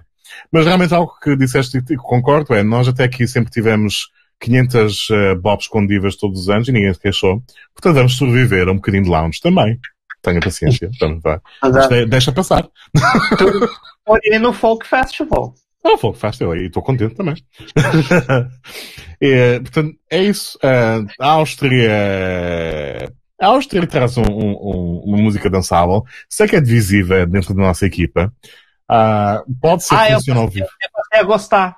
Eu odiei no início, eu passei a gostar. Pronto, já não é divisiva na nossa equipa. Mas eu, E... sei, eu sei por que que o Beck passou a gostar. Por quê? Porque pode demorar um pouco.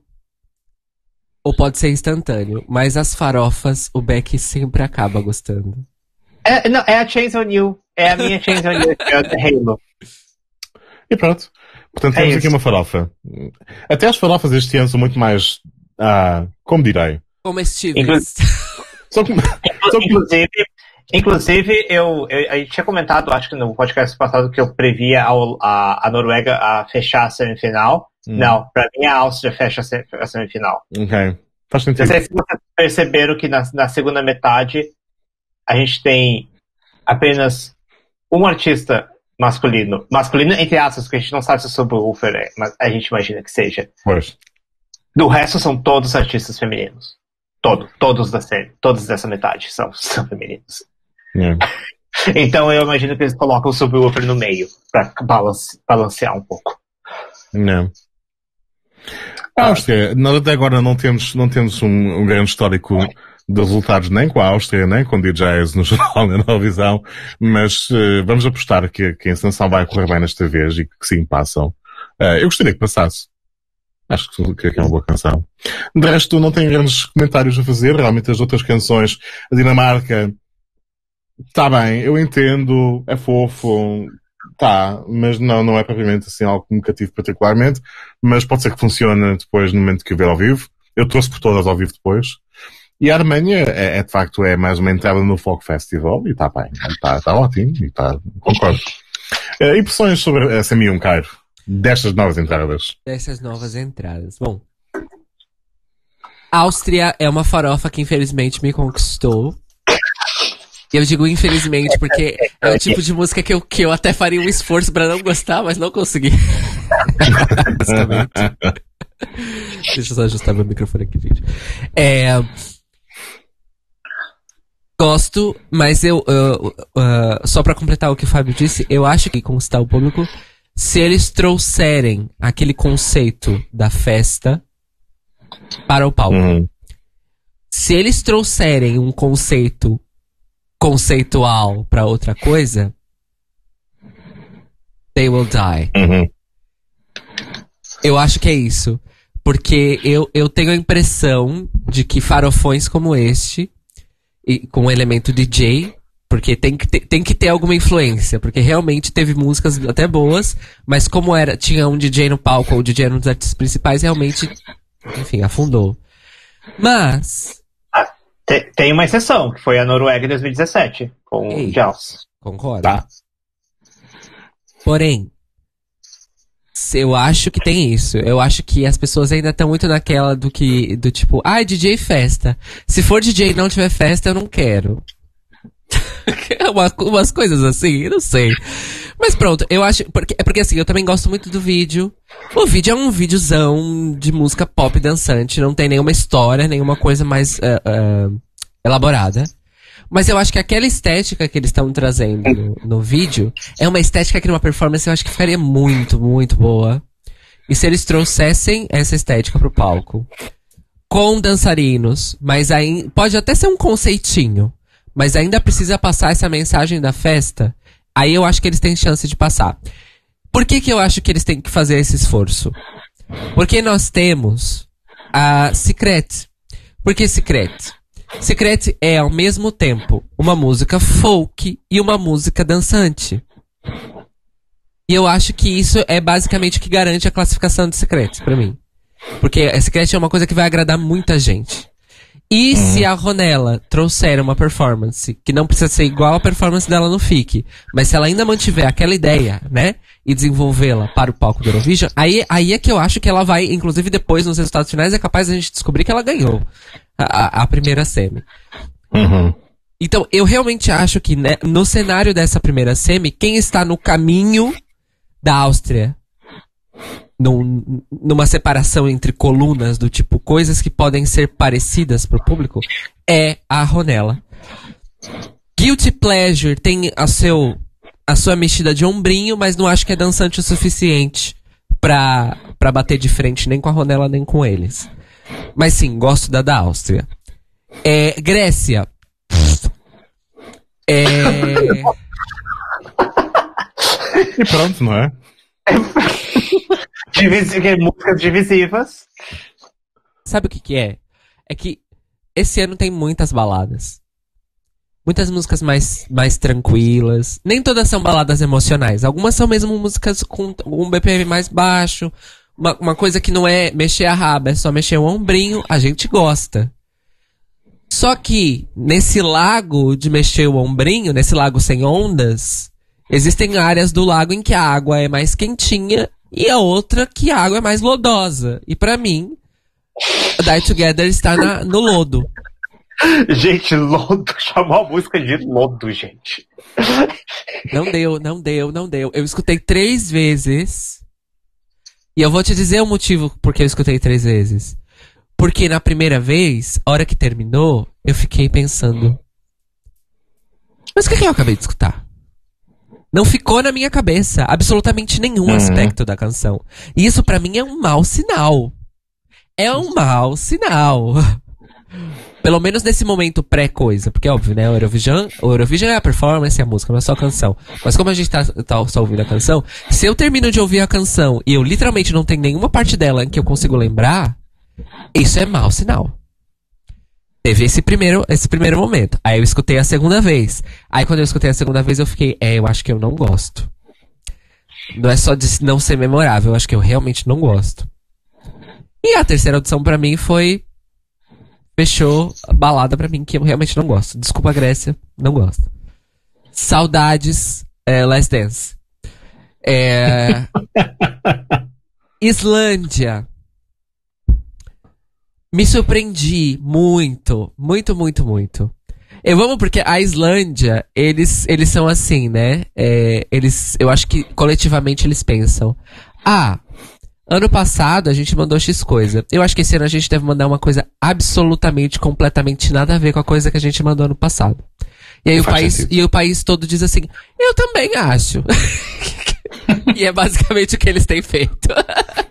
e eu gosto, aprecio. É, a Islândia tem feito muito, tem feito consistentemente boas escolhas uh, nas suas NFs. É, e eu admiro muito o histórico islandês e gostei muito dessa música. É, é uma música que me, me lembra muito um projeto colaborativo é, entre a Kid Lang a Neko Case e uma terceira hum? cantora folk. Uh, Kid Lang e Neko Case e a Case v, e a. Uh, alguma coisa Veers. Elas gravaram um disco colaborativo. Procura aí, Fábio, você vai amar de paixão. É, me lembrou muito essa proposta. Laura Veers, sim. Laura Veers, obrigado. É, quem não conhece, vá atrás. O disco é perfeito do começo ao fim. E me lembrou muito essa proposta, não só pelo estilo de música, mas porque, pronto, são três artistas de folk, tal, tal, tal. Mas eu gostei da música. E a minha esperança é que elas levem essa canção em islandês. Que não façam como o Dazi Freyer fez lá em 2020. Uhum. É... mas, mas isso aí era algo. Então, a Dazi Freyer 2020. Isso é uma coisa que acontece quase todos os anos, até onde eu sabe, no Song Backpenning, que você performa em islandês na semifinal e você tem a versão em inglês na final. Inclusive, então todas as músicas do Song Backpenning esse ano, com exceção da que ganhou, tem uma versão em inglês. A única coisa que eu achei interessante é que na final do Soundbackling esse ano, no fim das contas, só teve um artista que. Não, dois artistas que resolveram trazer a música, a versão em inglês. Que foi o Amaroses, porque a, a música original era em inglês, e Uhum. as filhas de Reykjavik que trouxeram metade islandês e metade inglês. Mas a. Katla e o, e o Stefan Olli mantiveram suas músicas em islandês, ainda que as duas músicas tenham versões em inglês. E aí as, as, as meninas, elas cantaram em islandês, mas é porque elas não tinham inglês, porque não é obrigatório. Então, eu vou considerar isso um sinal de que elas realmente vão em islandês para o ESC. Sim, sim, eu não, não, eu, eu assim, eu, eu, eu sim, é, é- seria um universo paralelo se elas traduzissem. É. Não, não encaixava, não. É, quem mais aqui que nós temos? Nenhuma de nós falou na Suíça, que é uma coisa É, que é, não, eu- Suíça. Tá, eu, eu vou falar da Suíça, então. Suíça. Eu vou até olhar a minha listinha classificatória. Inclusive, é, o seu nome hoje, né? Eu tô, eu tô de Constracta, o, o Beck tá de, de Jacobs e você está de Fábio Sber. E Fábio Sber escrito em alemão. Parabéns, Fábio. Exatamente. É... Suíça. Suíça. Suíça tá na minha lista do não gostei. Infelizmente. É... Não me... Eu gostei. Eu, eu adorei o vídeo. Adorei a história. Achei super interessante. Faria o, o, o, o, o senhor. o Sr. Bear. o senhor Bear. Por mais que seja. A gente, a, pia- A piada tá pronta, a piada está super pronta. A piada está prontíssima. A piada está, como diria Steve Wonder, signed, sealed, delivered. Mas eu faria, ele é muito fofinho, a voz dele é incrível, mas a música não me convenceu. Ela infelizmente ficou ali no mesmo lodo da música da Grécia. Entretanto, eu acho que essa é uma que pode me convencer um bocadinho, um bocadinho da performance. Mas assim, bem pouco. Não gostei por hora. Sorry. E não tem como não fazer a comparação com os recentes. Eu acho que é um downgrade imenso de do L'Univers pra essa. Então, mas Pronto. eu tenho, eu, tenho, uma pergunta, porque eu também não gostei. Mas eu queria. Mas pra mim, a, pra mim, eu não. Eu claramente não gostei porque eu não gosto desse estilo de música. Eu não gosto de Frank Sinatra. Eu Hum. não, não gosto. Não é. Não quero. Não gosto.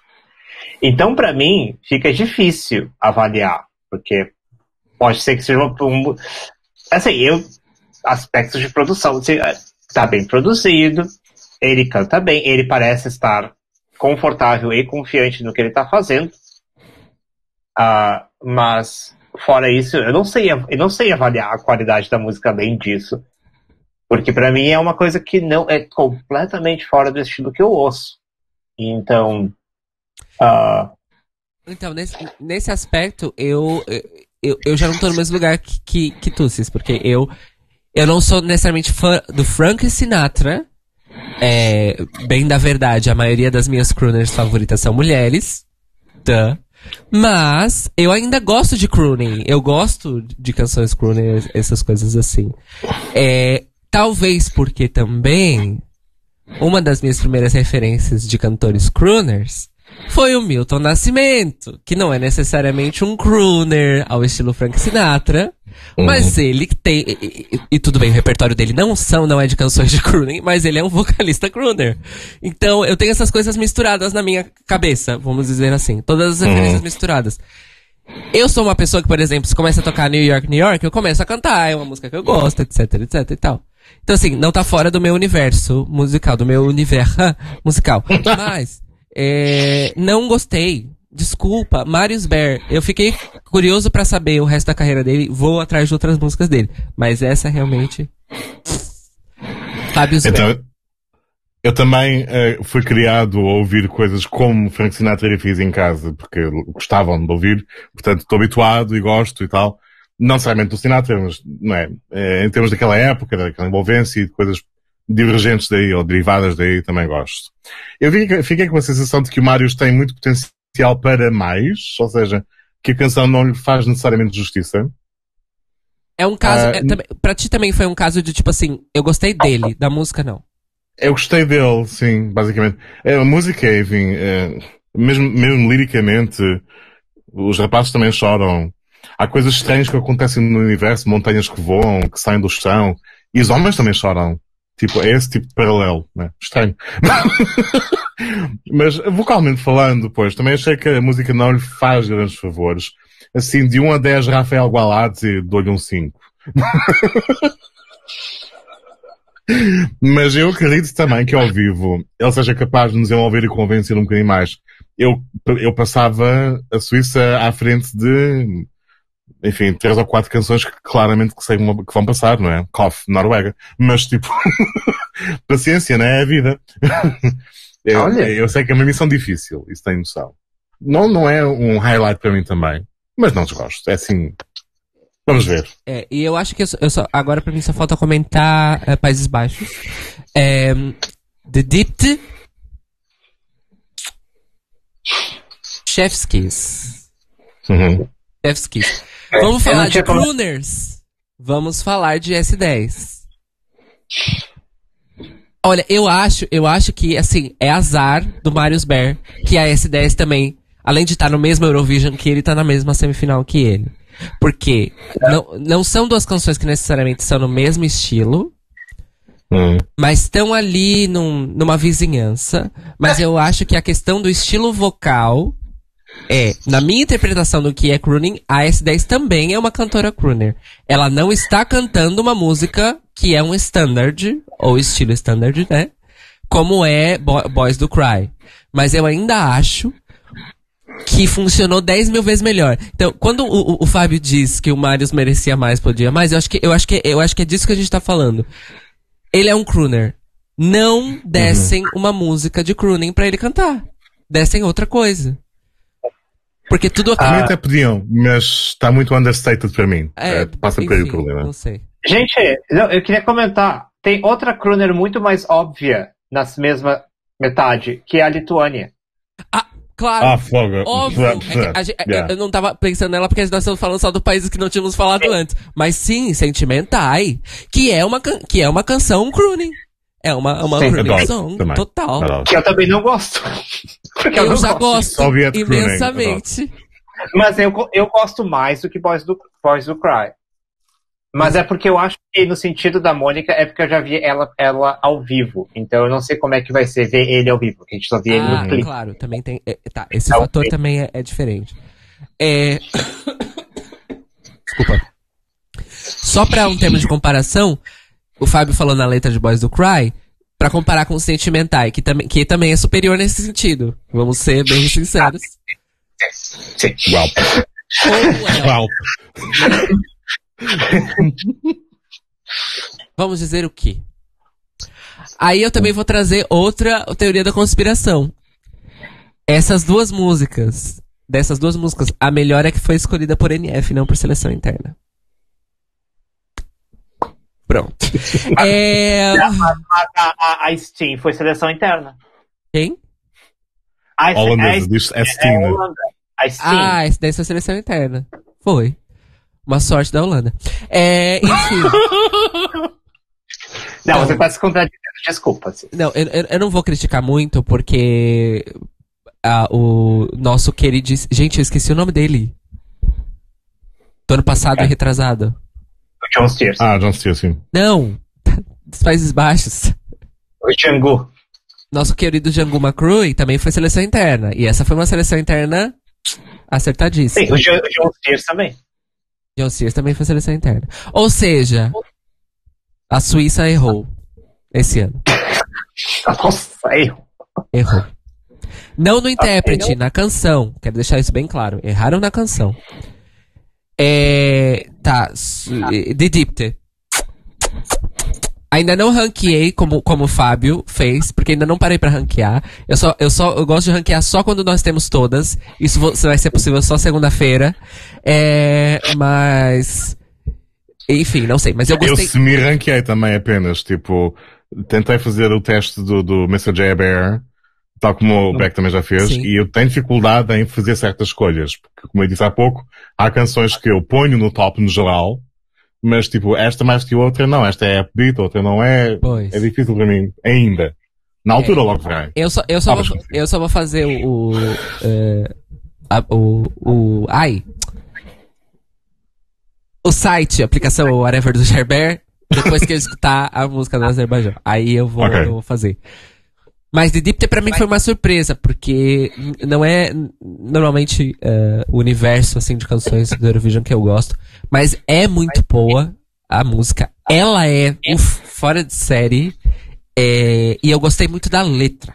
Tudo Uhum. bem que eu, obviamente eu li a tradução da letra em inglês, né? Uhum. Não posso, não, não, não posso testemunhar em relação à poética.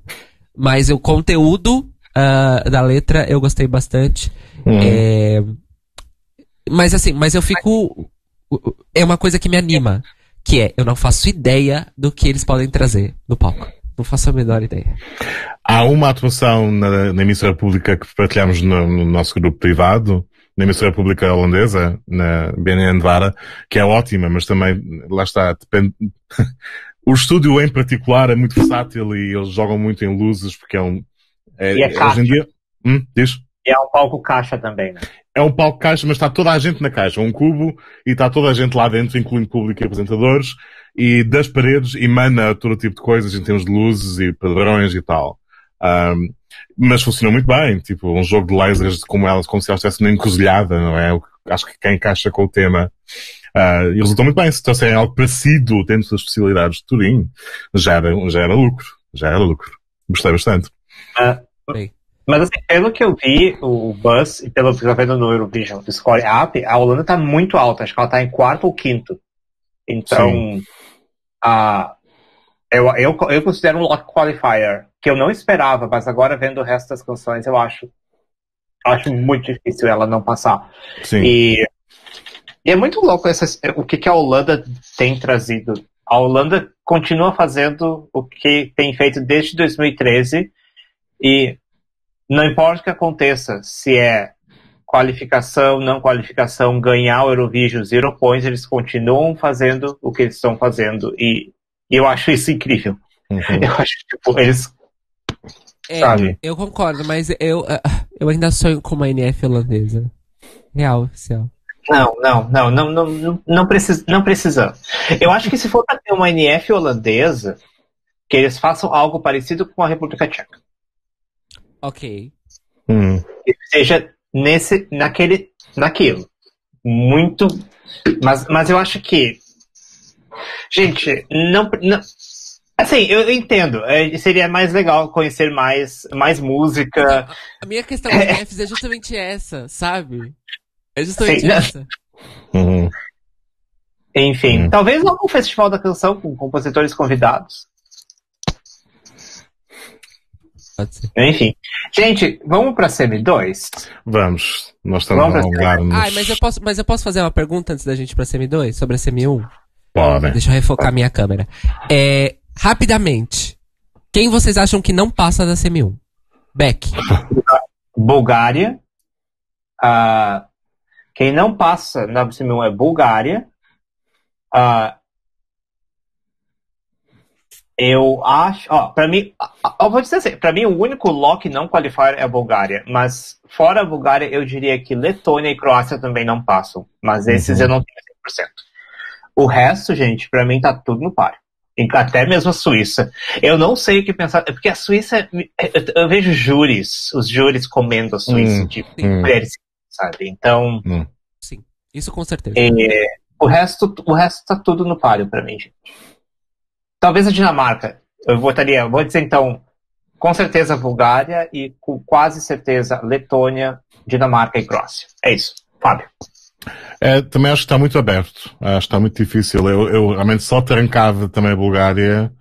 Eh, Eu acho que a Croácia está com dificuldades em passar, assim, sem ver palco, obviamente. Nesta altura, versões de estúdio. Julgando isso, a Croácia está, estaria com dificuldades. Dinamarca, talvez. Eh, a Eslovénia. Hum, Porque em relação ao resto, acho que todos têm, até a Letónia, infelizmente, vejo a passar. Portanto, estou com dificuldade em ver. Na altura, acho que vamos ter alguns desgostos. Eh, Vamos ter alguns desgostos. Ahm, eu imagino que a Islândia possa ter algum azar, se não, se a encenação não correr bem. Porque é tão down, understated que pode ser que escape para as pessoas, não sei. Acho eu gosto que... bastante, eu gosto tanto. Mas, Sim, é, eu também gosto, mas aí temos a Armênia no páreo, a mesma, e a Croácia. É, é tipo. Eu estou a ver é, todas as três a falharem. É, possivelmente. e, porque nesse campeonato do, do, do folk, a menos que realmente as coisas corram muito bem no palco, pode, pode ser que as pessoas se esqueçam ah, delas. Nesse sentido, eu vejo, que, eu vejo a Islândia com alguma vantagem. Pela canção. E Mas Portugal, eu acho que Portugal vai acabar sucando os votos das três, talvez. Pois pode acontecer. E o meu otimismo pelo fator palco convidativo, porque eu que nem o palco. Tudo bem que a, a, a Mia vai trocar o palco dela. Ela já Sim. falou, então, hum. no palco do Dora e o palco das, das, das Sister no Songs Balcony não eram palcos que convidavam. Certo. Não, eram palcos de show. Eram palcos, hum. é. Então, então, eu acho que se as pessoas começarem a comparar todas essas quatro, elas vão olhar, ah, não, mas eu gostei mais da Maru. Por, as pessoas não vão nem notar por quê, mas elas vão gostar mais da Maru por conta dessa questão imersiva. Mas, por outro lado, também eu volto no que eu disse no início. A gente teve no passado quatro female, quase cinco female, metade dos semi desqualificados uhum. female bops, então daqui a pouco a gente tem o futuro em Funk Fest. Vamos ver. Pois não sei, porque realmente eu estou a ver demasiadas pessoas a, a, qualificar, eu vejo, eu vejo claramente tipo uma Albânia qualificar, eu vejo a Noruega, a Noruega assim, claramente a qualificar. A Lituânia acho que sim, espero que passe. Eu também vejo a, Letónia a, qualificar, infelizmente, só por causa do Freak Factor. Um, a Ucrânia, obviamente, qualifica se chegar à Eurovisão. Se não desistir antes, ou que seja, não sei. É difícil. Está aberto para mim. Está um bocado aberto. Olha, é, eu, eu, ao, contrário, ao contrário do Beck, eu tenho alguns lock qualifiers. É, eu acho que não, não tem. Não qualifiers. Ah, não, ah, tá. Não qualifiers, eu, o único lock não qualifier realmente que eu tenho é a Bulgária também. É, mas foi isso que você perguntou. Hum. Ah, é. Não, é. É porque, pronto, vocês misturaram as coisas eu fiquei um pouco confuso. Mas sim, quem eu acho que não qualifica? Bulgária com certeza não qualifica. Tenho medo pela Moldávia muito medo pela Moldávia, porque é uma canção que eu gosto muito desse ano. É, é, a Dinamarca talvez também tenha algum risco de não qualificar, porque apesar de eu gostar, eu acho que para muita gente vai ficar middle of the road. Hum. Principalmente considerando que esse ano a gente tem folk e tem rock. E é uma canção que talvez, apesar de ser uma boa canção, as pessoas interpretem que é uma coisa que não sabe ser uma coisa nem outra muito bem. Blá blá blá. É, mas eu gosto, quero deixar isso claro. Acho que a Armênia corre o risco de não qualificar hum. por causa do surplus das outras canções. Não necessariamente porque é uma canção má, mas eu ainda acho que num mar de canções folk que, uh, que estão numa boa qualidade, talvez as canções pop acabem sendo engolidas uh, por essas canções folk. E talvez teremos Torino Folk Festival, realmente. é, mas, mas assim, só isso. Eu acho que todas as outras ainda estão no páreo. É, infelizmente, concordo com o Fábio que corremos o risco da Letônia passar pelo Freak Factor. Eu estou apostando que o público vai escolher apenas um Freak Factor, que é a Noruega, e deixar hum. o outro, que é o menos pior dos dois. É, e deixar o outro a ver navios, mas pronto, não sei dizer. Vamos então passar para a semifinal 2. Vamos. É isso. É, é muito, a semifinal 2 é, é, é, muito interessante, porque nós tivemos o quê? Nos, aí, nós tivemos no dia 12 de de março, nós tivemos aí a final do Melody Festival, onde a vencedora do Melody Festival, ela conseguiu ao mesmo tempo inventar a música, inventar a Suécia, inventar o Melfest, inventar o Eurovision, inventar a arte. É muito louco, né, gente? Pudera, né? Fantástico. Né? a minha reação. Muito louco, né, gente? A gente tá vivendo aí um momento histórico na nossa, na nossa sabe? Mais um. Mais, Mais um. um. Como se já não bastasse. Como se já não bastassem as tragédias, ainda mais uma. Sim. Eu estou curioso para Não, ver a reação do cara em relação à, à nossa Não, Cornélia. não, porque- eu, eu, é assim, pra mim, é, tipo, ela vai curar o Covid. É uma questão de tempo. Acho que sim. É, é isso, gente. Como, como não? Como assim, gente? Ah, ent- gente, ah, não, agora, falando sério. ah, eu, eu, eu fiquei eu tava assim, assistindo a final do meu fest logo antes de entrar no na final do final do Festival da Canção, porque eu tava esperando. Nossa, era sete, era quase oito da manhã, e eu, assim, eu acho que eu nunca me senti tão ener- energético, tipo, antes das oito da manhã. Com a história da Cornélia. Ahn, eu já vou deixar, já vou deixar aqui. Pra mim é a melhor, é a, me- é a melhor performance desse ano inteiro, e eu não acho que isso vai mudar. Nem com Hum. as, porque não acho que vai mudar nem com, acho muito difícil mudar até mesmo com a, com os ensaios em maio. Hum. Acho difícil. Ah, teria que alguém vir com algo. Talvez a Itália venha com algo mind blowing, talvez. Aconteça algo. Mas. é, mas o que, eu, o, que, o que eu acho a questão da Cornélia é que também é que muita gente está falando, e eu concordo, que é um reset cultural pro Melfest também. No sentido, Hum. tipo, da Suécia, pela primeira vez em muitos anos, não estar mandando a mesma coisa que sempre mandou nos últimos anos, que é tipo boy com música pop pro, Uhum. po- produzida ao extremo. Ahn, é, então, então é, é para mim assim, para mim a gente ficava só, pra mim gente, é que nem a Poli, gente. Para mim a gente um- só um, um podcast só para Cornélia. Podemos fazer isso? Faz- façam vocês dois. Tô de fora.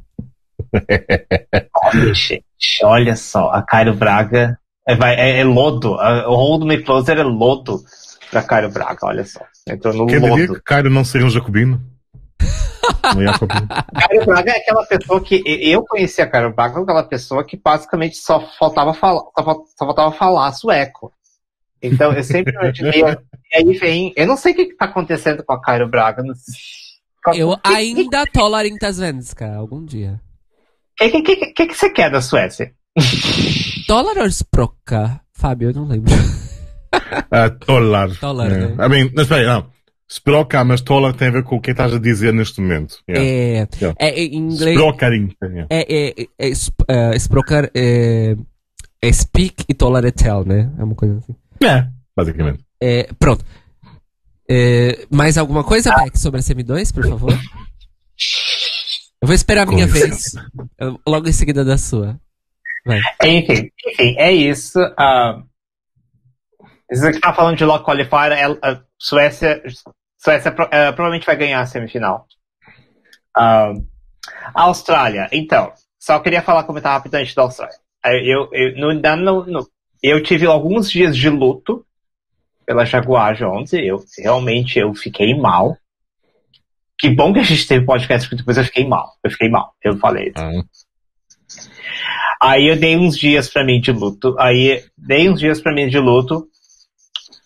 Quando eu senti, tá, ok, tô pronto. Eu voltei e olhei as performances de novo do Australia Sides. E aí não tem como não dizer que, que, o, Sheldon não, que o Sheldon não era o melhor. É, ele é, era. Tipo, é- era a melhor opção, claramente. Ah, e, e se não fosse a Cornélia estar na, sem- na mesma semifinal, eu já diria que ele vai ganhar o júri na semi. hum, Ah. Tem pessoas dizendo que, ah, que não sei o que, vão, vai, tem a Polônia na mesma semifinal, vão, vão, vão, vão dividir os votos. Não, não, não. Apenas não, parem, parem. Austrália é lock qualifier. Ah, ele, o Sheldon pode pegar a performance dele no Australia Decides e colocar do mesmo jeito que estava no Australia Decides e colocar na semifinal e ele qualifica. E ele não vai fazer isso, porque a Austrália nunca faz isso. A Austrália sempre eleva muito as performances. É verdade. Então, então, sabe? Não, não. Ah, eu, pra mim, a Austrália é contender pra ganhar o Eurovision. As pessoas. Eu acho que. Eu, Como eu, eu sempre, acho, né? Vamos falar a real. Desde, o, desde a primeira participação. praticamente. Tirando 2018. Ai, Basicamente. gente, não falem mal da a, a Malboy é Não fala mal dela. Não fala mal dela, não. Não falo mal dela. Mas fala mal dessa Sasha. A gente fala mal, enfim. Foi a Sasha Baptiste foi a que fez o palco da, da Jéssica. Pois. É o que eu não sei. Eu não falo mal dela, eu falo mal de que não deram nada pra ela. A Sasha podia ficar em casa mais um ano também como como o Kikorov. Como... ah, mas isso não vai, isso nunca vai acontecer. E quando a gente tiver Belfast, uhum. uh, enfim, a Austrália. Uh, quem que qualificou? A Finlândia. A Finlândia para mim é a coisa que mais me dói porque vai qualificar uhum. e eu hum. não quero. Uhum. Eu não quero que qualifique porque eu acho que Jezebel é uma música que não foi nem feita para uma performance de TV, é literalmente um single para uh, ai gente, promover um álbum, um álbum novo. Não uhum. só promover o álbum novo, mas promover a baixista nova da banda. É para isso que Jezebel foi feito. Não foi uhum. feito para uma performance de TV. E, e, inclusive, a final do, do MK, eu cheguei a olhar algumas das performances finais, não era a melhor performance. De novo, é, é, o Hassel para mim é o Tix esse ano. pois. É. Infelizmente eu acho que vai qualificar porque é uma é a única música de rock com exceção de San Marino, que é infelizmente é pior para mim. E e assim, eu acho que para quem gosta de rock vai gostar de Jezebel.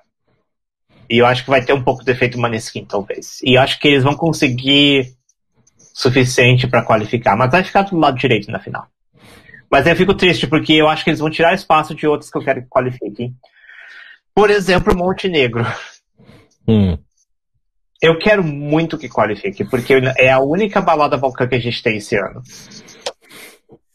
Eu gosto que é inglês, eu, porque eu acho que dá um aspecto universal para música. Eu gosto dela, mas eu entendo que existem aspectos da, da canção que são meio fracos, por exemplo, a letra, que podem acabar deixando ela de fora. O que eu vou ficar muito triste. Uh, aí, nossa, o que mais que a gente tem? Ah, a gente tem Romênia. Olá, mi bebê. Olá, mi bebê. Olá, mi bebê. Então, eu achava que Romênia ia ser o meu Chains O'Neill, mas não é o meu Chains O'Neill. Não. Porque eu acho que Chains O'Neill ia qualificar. Romênia não vai qualificar. Achas não? Romênia, não, eu acho que eu acho que o problema da Romênia é que eles vão eles vão ele, o, o, o, o moço vai, vai estar junto. Se os produtores da RAI colocar ele antes ou depois da República Tcheca, ele tá morto. Ah, isso é verdade. Pronto. Mas parece que espalhem, porque também outra vez temos canções, temos poucas canções assim do mesmo, que são que sejam bops, ou, que, ou queiram ser bops, né? Talvez se espalhem. Uh, outras, uh, outra que eu quero que qualifique, mas eu também não sei, é a Sérvia. E enfim, acho que a, é, eu vou deixar para vocês sabem, vocês acho que vocês, Fábio e Caio, sabem provavelmente poderão comentar sobre a Sérvia muito melhor, porque a Sérvia merece toda uma dissertação. uh, merece, merece. Uh, Geórgia. Então, Geórgia eu queria gostar. Eu queria gostar. Uhum. Mas, mas, eu não gosto porque eu acho que me parece, me soa como uma demo em questão de produção. Uhum. Uhum. Eu gosto do estilo, eu queria gostar, eu, eu acho, mas eu ouço, eu vi, eu dei chances para música, para música algumas chances, mas depois de um tempo eu cansei. Eu cansei muito rápido da música. Uhum. E, e eu acho que é porque realmente não tem muito o que, que, que eu vi ali. Uh, e o resto, o que mais que faltou aqui? Ah, o, o Chipre. Uh, eu confesso que eu tô menos afetado pelo Chipre do que a maioria das pessoas que eu comento, mas eu entendo que é, é mas eu não é uma música que eu pulo quando toca. Uh, eu gosto, eu acho que eu gosto do fato deles trazerem algo diferente, a trazer algo que é bem, parece ser algo bem o, o que se escuta localmente. Sim. Imagino que que seja o que toque na rádio lá. Uhum. E mas enfim, uh, eu acho que vai qualificar. Eu acho que o Chip sempre traz palcos muito bons. Eu acho que a música é boa. Mas, mas ao mesmo tempo não me, não me trouxe aquele furor que tanta gente está trazendo. Mas eu acho que pode ser mais questão de gosto pessoal também. E a Bélgica, a gente, a Bélgica, eu, eu sei, às vezes eu gosto, às vezes eu não gosto, e eu não sei. Uhum. é isso. Fábio Barbosa. Então, para onde é que eu hei de começar? Acho que é uma, é uma final, é uma semifinal, mais interessante no sentido em que há, há, há uma diversidade aqui que, que, que preciso dissecar. Eu, começando talvez pelo Chipre, porque gosto bastante, não sei se estou em furor, mas tipo, há, há uns anos eu tive uma fase em que eu sintonizava muito rádios gregas, eh, portanto que passavam música pop local, ou demóticos, ou coisas do género. E, e, e, isto é claramente o que passaria nesse tipo de expressões, então gosto bastante. Em, tipo, uh, como, como se chamava a cantora grega que esteve em 2017? Uh, fogo. É, esqueci, esqueci de uma coisa, esqueci que Malta tem uma música nova. Podes, podes comentar à vontade. O que é, não, Malta? Então, Malta, eu, eu, então, até onde eu saiba, não pode colocar músicas do ano passado. Gente, é, é, é, é, muito absurdo. É, é muito absurdo. Sei, então, como é, qual é o contexto de Malta? Não, você termina o que você vai falar do chip primeiro, depois eu falo com o Malta. Então, pronto, o Rui já, já foi mais rápido que o meu Google. A Demi, tipo, eu odiei This Is Love, mas depois, vendo a, a, a discografia da Demi à parte, da Eurovisão, há coisas que se chamam bastante bem. Uh, e então é, nesse, é esse tipo de coisa que eu sentia falta do universo helénico neste caso o Chipre trouxe-nos, e eu gosto bastante dela. Não sei se vai ser assim um contender, acho que não é um contender de todo. Mas está no final, acho garantidamente, e gosto bastante. Pegando por Malta, uh, pois, é, é, quem não fez esta experiência ainda, faça agora, agora não, está a ouvirmos a nós, depois do programa. Uh, pegar, como alguém já fez no YouTube, um mashup, fazer um mashup de, de Little Tots, da, da Daughter, e de I Am What I Am, da Emma Muscat e ver como é que as coisas colam, porque realmente é a mesma canção. Sim, a, e a Emma também foi produzida pelo mesmo produtor de Little Todd e a Daughter é backing em Am What I Am. Portanto, não tiveram Daughter Dan, mas tem Daughterino. Vai uh, pronto, é, é um prémio de consolação para, para aquela trupe toda porque realmente é a mesma canção. É a mesma canção. Não tem mais que dizer. É a mesma canção, mas inferior. Pronto. É, enfim.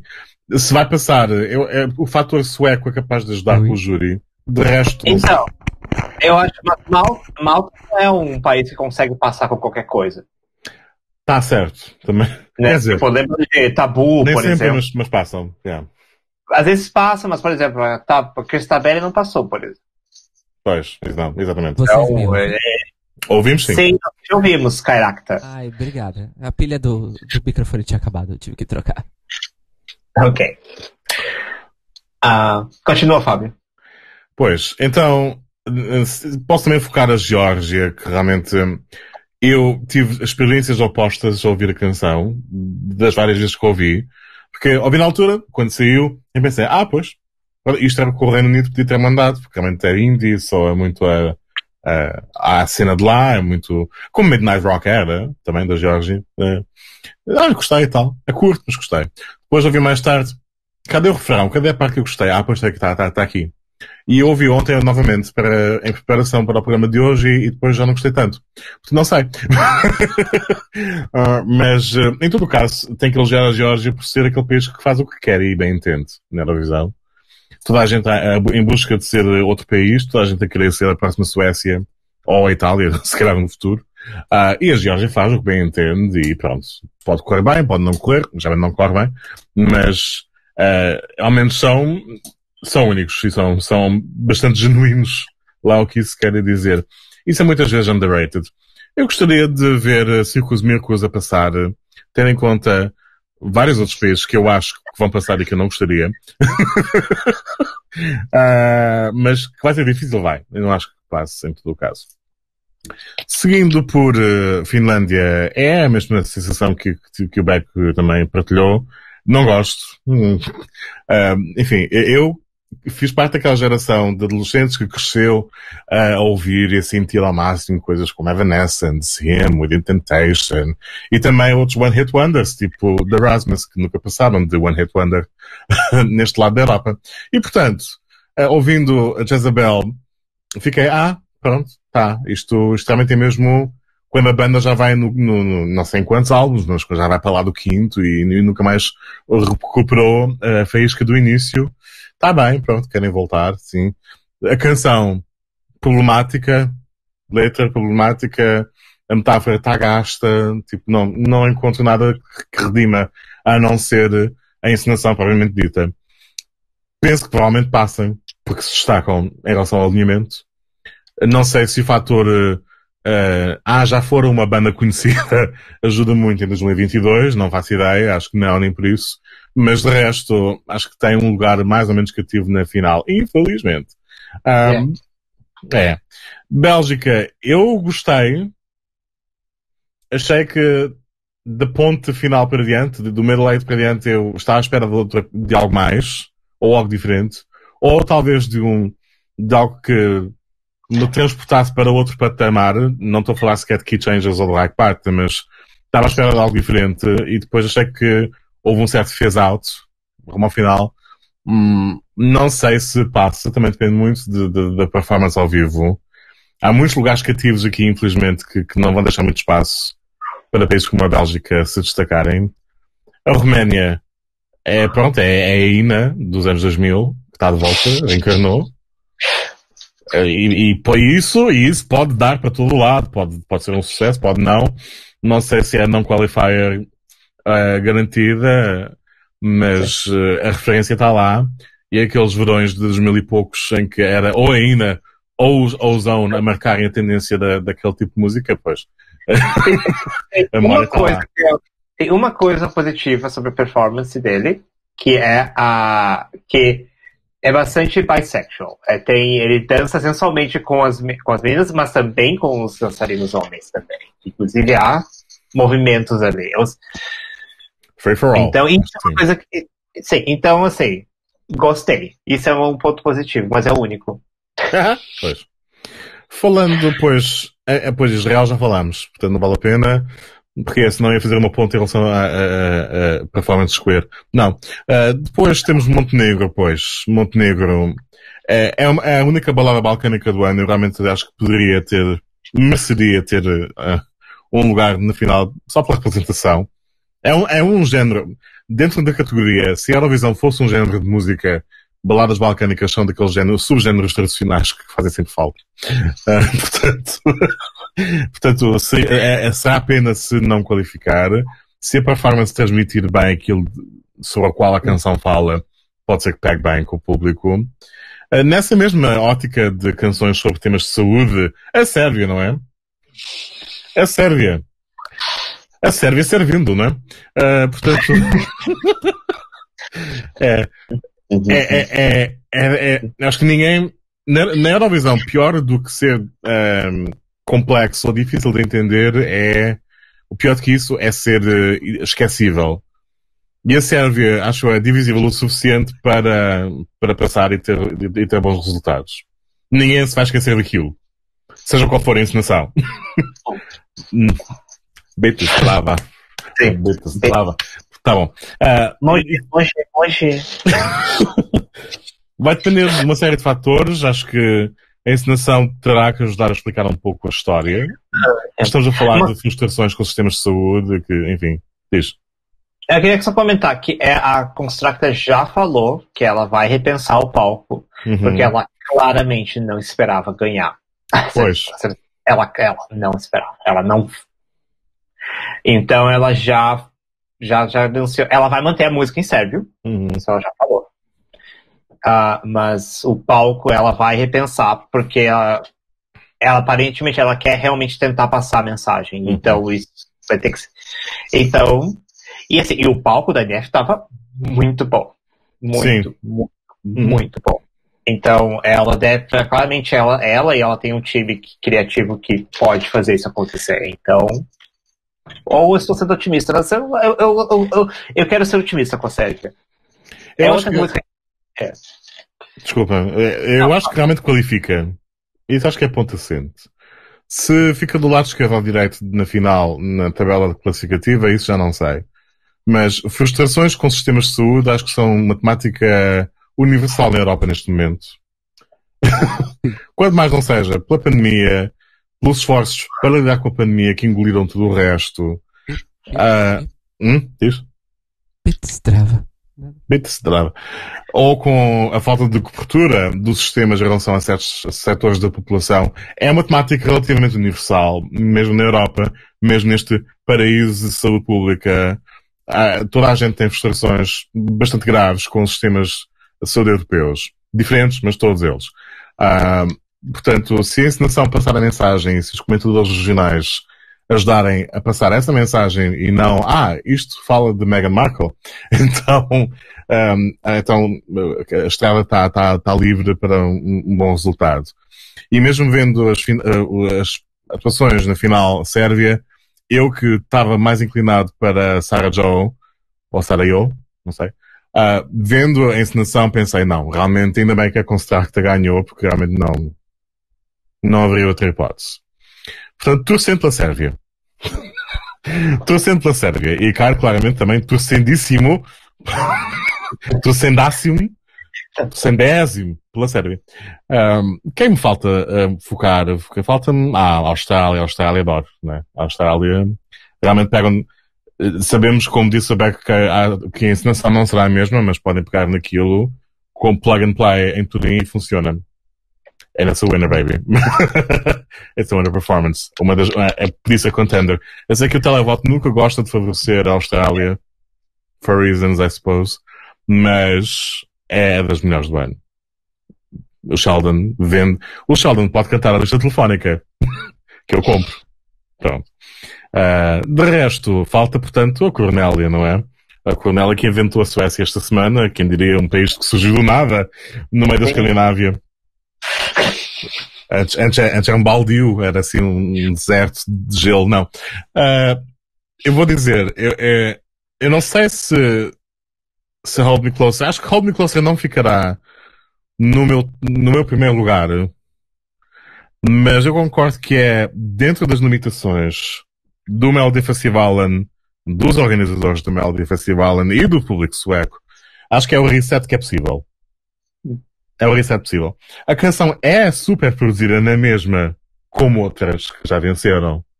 Eu noto os momentos de, de, açúcar que estão espalhados, de pastilha, que estão lá. Eu noto esses momentos. É, o facto da canção começar como uma coisa mais pop rock anos 90 e depois quebrar a meio de uma estrofe, portanto, mais dopamina, a meio de uma estrofe, numa espécie de, de, de homenagem a Robin, tipo, essa, esse tipo de coisa funciona de imediato, não é? E, é, e, e, e, para mim funciona bastante. No entanto, claro, se, como, como tudo que, que, que, sai desta máquina típica do Melody Festival e se calhar da indústria sueca como um todo, são truques que se esvaziam depressa. Se eu estiver a ouvir uh, Hold Me Closer durante várias horas, ou, vai, ou, enfim, eu estou no espectro, posso, posso ouvir as coisas durante três horas seguidas. Acontece muito mas eh, mesmo com o público em geral, acho que pode ser um, um tipo de, de encanto que se esgota mais rapidamente do que outras propostas que este ano decidiram ir mais, decidiram seguir uma tendência mais crua, mais vulnerável, mais, mais exposta. Em todo o caso, é uma canção que a Cornélia sozinha vende bastante. Independentemente de ser, ok, é sueco, mesmo sendo diferente, é, é de facto Melody Festival. A Cornélia ela vende a canção, ela viveu aquela história, está a viver, sempre que canta a história, está a viver o breakup over and over and over again, como se fosse o primeiro dia. e, portanto, e, e, nós acreditamos no sofrimento dela. Acreditamos. Eu acredito. e daí identificamos e, e daí a canção estar no top entre as uh, preferidas deste ano. É claro que tudo o que a Suécia enviasse, quase tudo o que a Suécia enviasse, seria contender para vencer, por causa de ser Suécia, mas este ano, claro que é, é, é, é merecido. Um, pelo esforço e por ser algo, algo dif relativamente diferente do habitual. Dentro da categoria de canções de break-up, que há várias, eu, eu acharia melhor que outras vencessem, se, a tendência, se o resultado for esse, vai ser uma canção sobre breakup para vencer. Há, há outras que eu acho que seriam mais merecedoras no sentido apenas de, de haver mais de, haver mais vulnerabilidade no que toca à produção. Tá? Não sei se, se me faz entender. É, ainda estamos num nível muito protegido, muito produzido, muito açucarado no caso da Suécia para, para achar que, que seria boa ideia recompensar isso. Porque logo a seguir voltaríamos a rebobinar para, ah, a Suécia é ótima, vamos chamar o Jason para tudo. Não. Portanto, se calhar não é altura de recompensar ainda, vamos deixá-los esperar um pouco mais. Mas de resto, claro, é das minhas preferidas este ano. Isso, isso é, é, é garantido. E, é, e seria a única opção do Melody Festival deste ano. Penso que falei de todas, das que foram selecionadas. Sim. Pronto. Então, Cairo. It was a lot. Agora. Bom. Vou fazer um momento strip, com licença. Ai, gosto. Nossa, esse ai, esse, só faltou a baba aqui. Volta. Flash Cara, tits, começa... a louca. então, a Semi 2 uhum. é uma Semi que, no geral, eu acho muito boa. Uh, tenho aqui algumas que eu gosto muito. Alguns guilty pleasures, entre aspas, mas na verdade são farofões que eu acabei gostando. Como, por exemplo, I Am. Eu acabei gostando de I Am. Temos aqui coisas que eu queria gostar, mas não dá. Como, por exemplo, Stripper. Mas eu já expliquei aqui o porquê. Porque Domênica, que ele apresentou no Sanremo, era infinitamente, infinitamente superior, então eu me recuso. Uma pena. É, ainda, mas concordo com, não sei se foi, não lembro se foi o Fábio ou se foi o Beck que falou que, que apesar disso, com certeza é capaz de é, qualificar. É, não, é capaz... é o contrário. Você pra mim não, não... não qualifica, ok. Ah, é, o The é. Rasmus vai e, e, ele não vai, tá certo. Yeah, é isso. Falando neles, The Rasmus. Minha primeira reação a Jezebel foi uma reação positiva, até comentei com, com os meninos e comentei até num outro grupo de amigos nossos que gostei, porém tenho más notícias. Jezebel é uma música que acontece pouco comigo no Eurovision, mas já aconteceu outras vezes, que é quanto mais eu escuto, menos eu gosto. Infelizmente. Jezebel conseguiu isso e considerando o cenário do MK, eles realmente ganharam porque eles são The Erasmus e por nenhum outro motivo. Porque todo mundo ficou animado com o comeback deles. Foi basicamente isso. E eles foram tão inteligentes. Ai, a gente vai fazer um comeback. A gente não lança um disco há X anos. O que, que a gente pode fazer? Ah, vamos participar do MK. É, mas daí os produtores do MK tinham que chegar e falar: não. Ah, você jura que eles não querem audiência? E não querem. Então, ser direito, a questão é que é só ser massa ou isso. É, foi. Enfim, é a realidade e eles vão passar a final. A minha esperança é que na final eles vão afundar, mas eu também não conto muito com isso. Constracta Forever, sou o time Constracta. É... Sheldon Riley. A música não faz o meu estilo, mas ele entrega tudo para mim. Tudo que eu preciso para viver, ele me dá. Então eu estou no Team Shadow Riley também. É... Chipre. Ela, ela, ela. Gente, eu posso falar da ela, porque tem uma, tem uma a cantora do Jesk de Malta 2018 chama-se Ela. Então eu fiquei pensando, se trouxer ela com a música Ela, você pode falar assim. E agora cantando a música Ela, é ela, a ela. Ok. ok, continua. Ela, da Androma, Andromache, eu não sei como, como pronunciar. Andromaki. Andromaki. Que finalmente vem uh, cantando em grego cipriota, se eu não estou enganado. Eu não sei se há diferenças de dialectos eh, substanciais, por acaso. Mas só uma, só, o só uma parte do refrão, né? Sim. Não, Sim, maior, a Só é que considerando o, o histórico recente de Chipre, já é um- uma grande mudança. Eu gosto da música. Amo que não temos nem Fuego 3, nem El Diablo 2. Então estou feliz com ela. Gosto Estou feliz com ela. Com ela. Malta. É.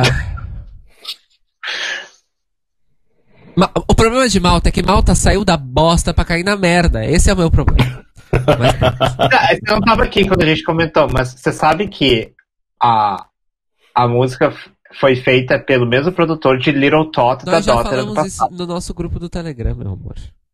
Ok, eu não tinha lembrado. Sim, sim. Ah, e eu não, eu não sei se vocês viram, mas já fizeram um mashup. Já, já fizeram. Tá. É. Quem mais? Míssil, Jeremy McKinsey. Eu estou com o Fábio. é, também em relação à estrutura, né, da música, o arranjo, algumas decisões que foram tomadas, mas ainda assim eu estou do lado de Jeremy McKinsey e eu acho que pode trazer uma, uma ótima performance para essa música. É, gosto da música também, apesar dessa, dessa coisinha. Mas é porque, gente, eu gostaria de fazer um apelo. Compositores e arranjadores. Se há uma oportunidade de fazer um key change, faça o key change.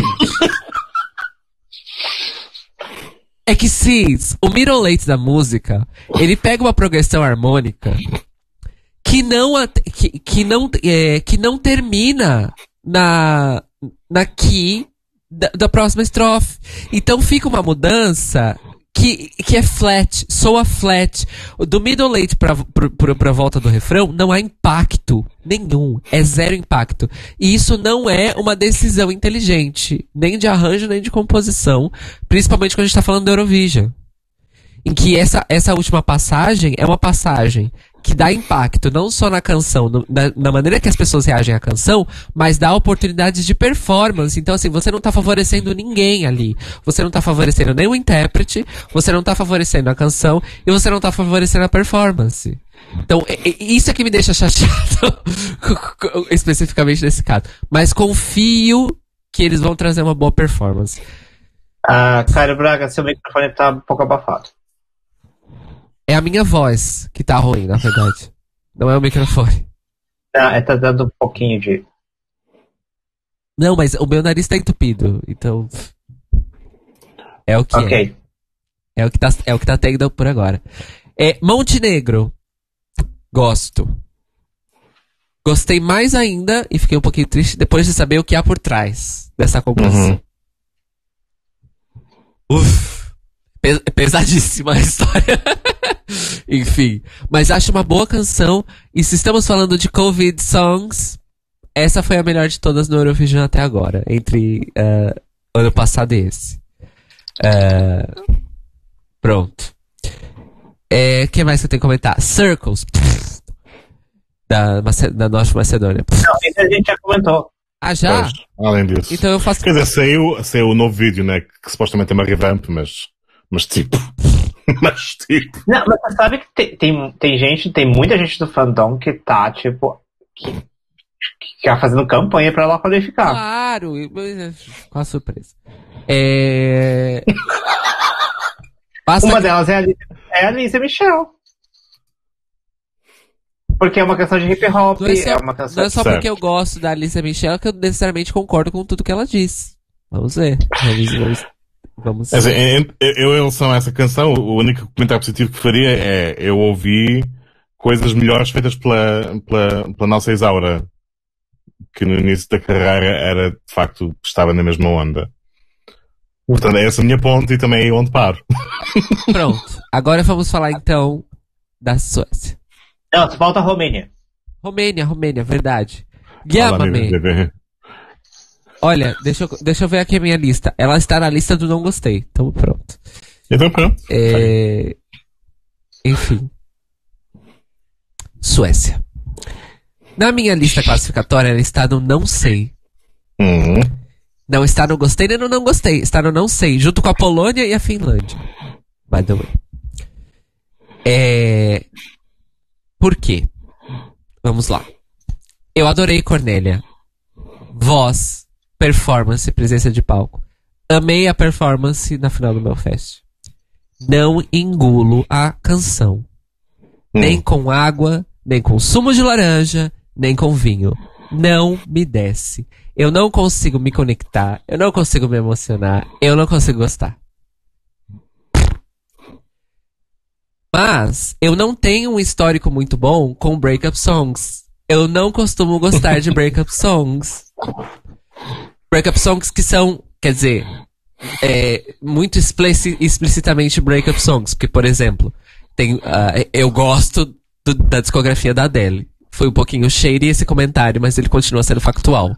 Gosto da discografia da Adele. Então, pronto. Ela só se mete em relações para ter material depois, aliás.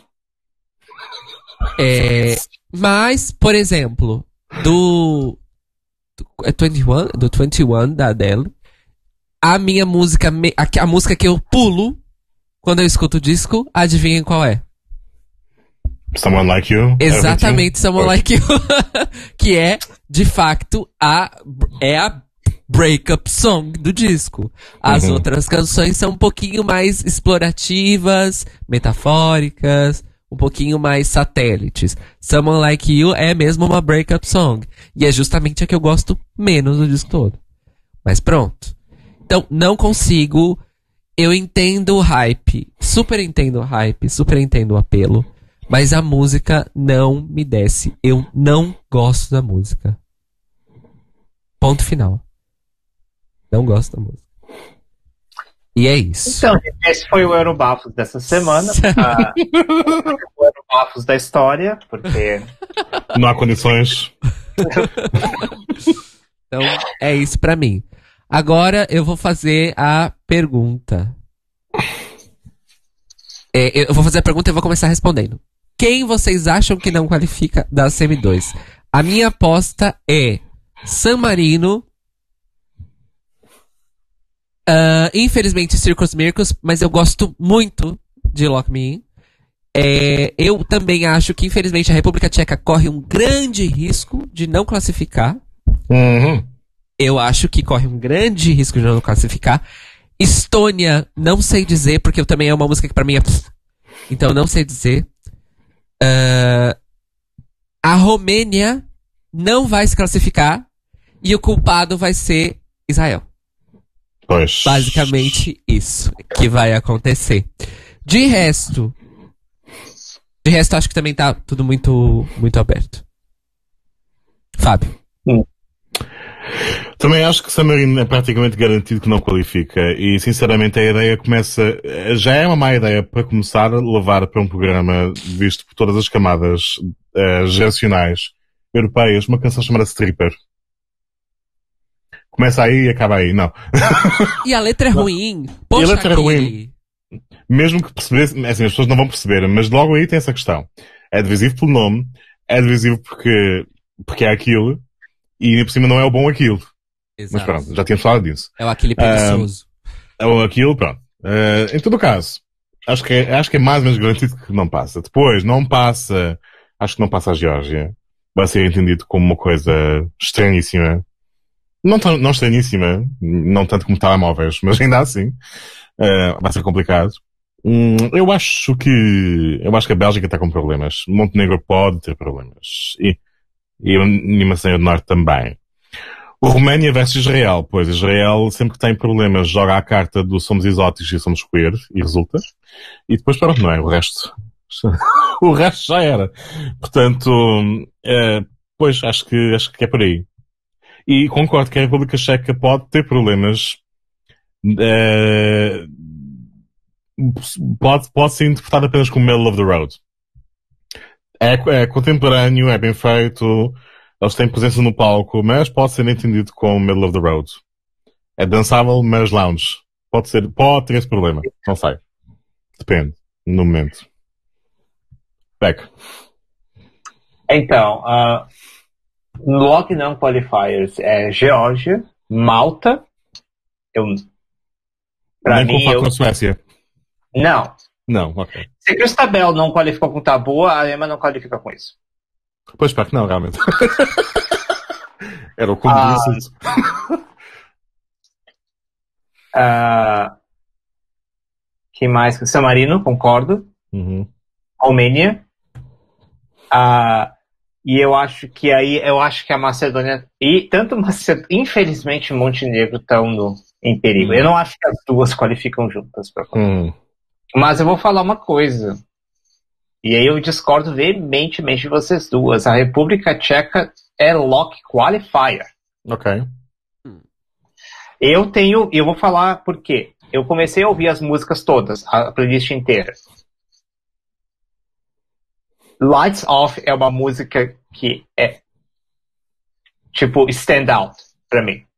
Toda vez e não, eu não, eu tinha achado meio eu, tinha dormido um pouco na música enquanto no- na temporada das NFs, mas agora que eu tô ouvindo ela no meio do bolo das músicas, eu eu comecei a perceber o quão forte essa música. é. Eu não acho que é Middle of the Road, eu acho eu vou dizer, inclusive pra mim, eu acho que eles vão ser um Dark Horse. Eu Uhum. acho que eles vão ser como o Shun no ano passado. Ok, ok. Eu. E. Sério, eu come... toda, vez, toda vez que toca Lights Off na lista, toda vez eu olho. Eu... Sério, parece que a qualidade do que eu tô ouvindo dá um pulo. Hum. Porque fica naquela média, porque não, óbvio, tem músicas boas, mas músicas não tão boas, fica ali. E aí Lights Off toca, e daí, tipo, tipo nossa, isso imediatamente me dá um, dá um pulo. E eu não acho que tem nada parecido com Lights Off esse ano. E enfim, eu, eu se eu se eu se eu for apostar em um Dark Horse esse ano é a República Tcheca. Eu acho que eles podem inclusive fazer um top 5. Eu não tenho Ok. me chamei de louco. Inclusive saiu um vídeo de Lights Off e tá bem legal. Ainda não vi. Reparei que está no meu algoritmo. Mas ainda não É, vi. mas vocês querem fazer lock qualifiers também?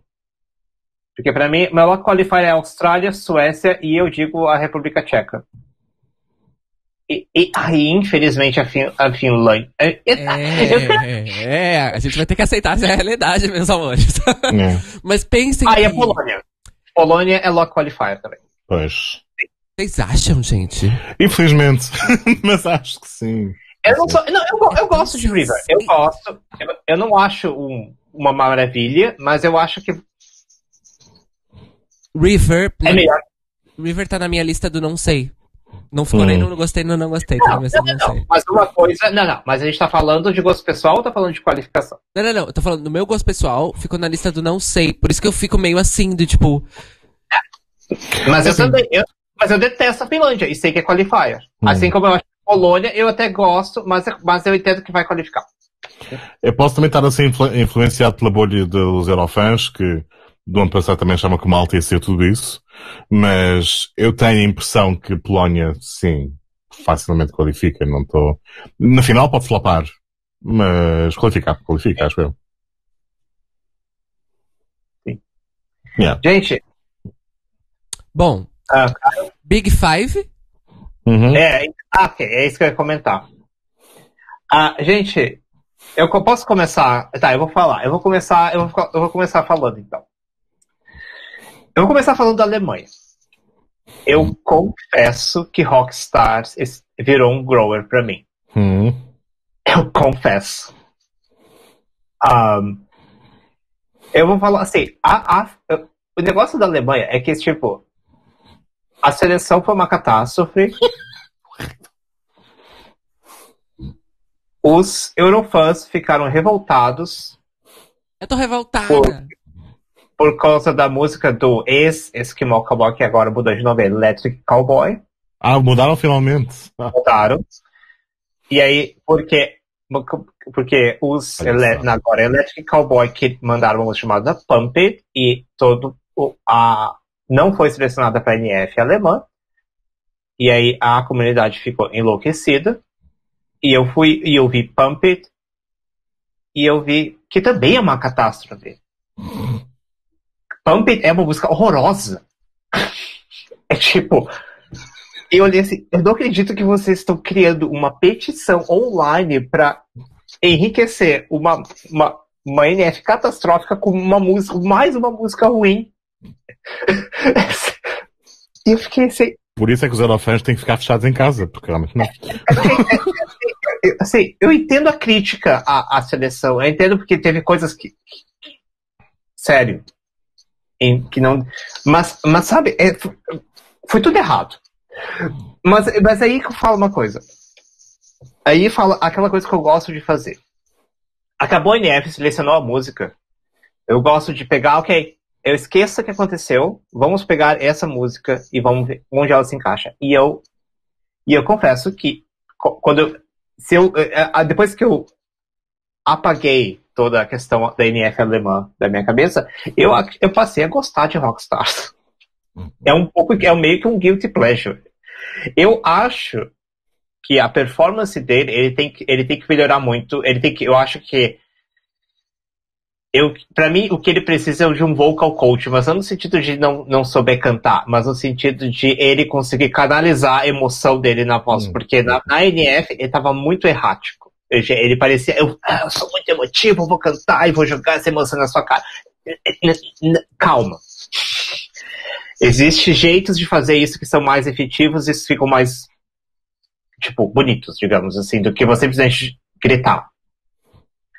Então eu acho que se ele. Se, ele vai fazer uma tour, então ele vai ter. Eu, eu acho eu sei qual experiência de palco ele tem, mas. Tô, e, e, se ele tiver essa questão do, vo, do vocal dele, de ele conseguir realmente canalizar de um jeito mais fluido, digamos assim, eu acho que a Alemanha pode não ser, não ser um, algo vergonhoso. Uhum. Acho que ainda vai ficar do lado direito. Uhum. Mas eu gostaria que a Alemanha trouxesse algo decente, interessante, que fosse apresentar a final, porque daí nós teríamos um Big Five completo que merece estar na final. Uhum. Porque é, isso. A França. A, o, o Sois Vós que decidisse tinha 12 músicas. Tinha 10 músicas que eu queria, que, que eu gostei. E duas que eu achei gostei, não que eu não gostei, mas eu achei meio, é, achei meio fracas. Uma delas era Paris Mon Amour. Hum. A outra é Fulham. eu acho Fulham uma música fraca. E o motivo que eu acho fraco é por questão do techno. eu acho a bachata de techno de Fulham é muito básica, é muito standard, é, é tipo, é, é para mim meio que até preguiçosa. Eu gosto das meninas, eu gosto da parte tradicional, tipo, que é uma coisa que também não sei avaliar. Mas para mim, o que pega é a questão do técnico, que é uma, parece para mim que eles pegaram uma, conceito que é tradicional e colocaram a batida e a melodia mais básica de técnico que pode existir no mundo e colocou, e isso é Fuller para mim. E é por isso que eu não consigo gostar. E por isso eu ouço Shun, Shun tem, é muito mais rico a parte de técnica que existe em Shun, por exemplo. Uh, e em Fula, é, é, para mim, para mim, para mim me soa quase soa barato. Soa uma coisa muito barata. Então, quando eu ouvi que Fulan tinha ganho, eu estava, eu estava assistindo o Festival da Canção, eu fiquei imediatamente triste. Ficaste Fulan. Fulan. Fulan. Fulan. Porém, eu devo dizer que fui assistir a performance e eu e realmente o palco dele estava muito bom, especialmente os câmera shots. Os câmera shots estavam on point. Então eu olhei, ok, então pelo menos vocês trouxeram o palco. E enquanto que outras performances que eu tinha mais nos meus favoritos no palco, enfim. Uh, eu acho que França é overrated. Eu acho que o pessoal tá, tem gente dizendo que é contender para ganhar. Eu acho que não. Mas, mas assim, tentando ser positivo, eu acho que a minha crítica, ela é uma crítica. De novo, não acho que Full é uma música ruim. Eu acho que. Eu acho que o meu, o meu standard pra França tá ficando muito alto. Porque a França tem trazido coisas muito boas. Então, é, é mais nesse sentido. Uh, e Reino Unido. Uh, eu nunca imaginei que chegaria o dia que eu ia me emocionar com uma música do Reino Unido. Nunca imaginei que esse dia ia chegar. Mas aconteceu.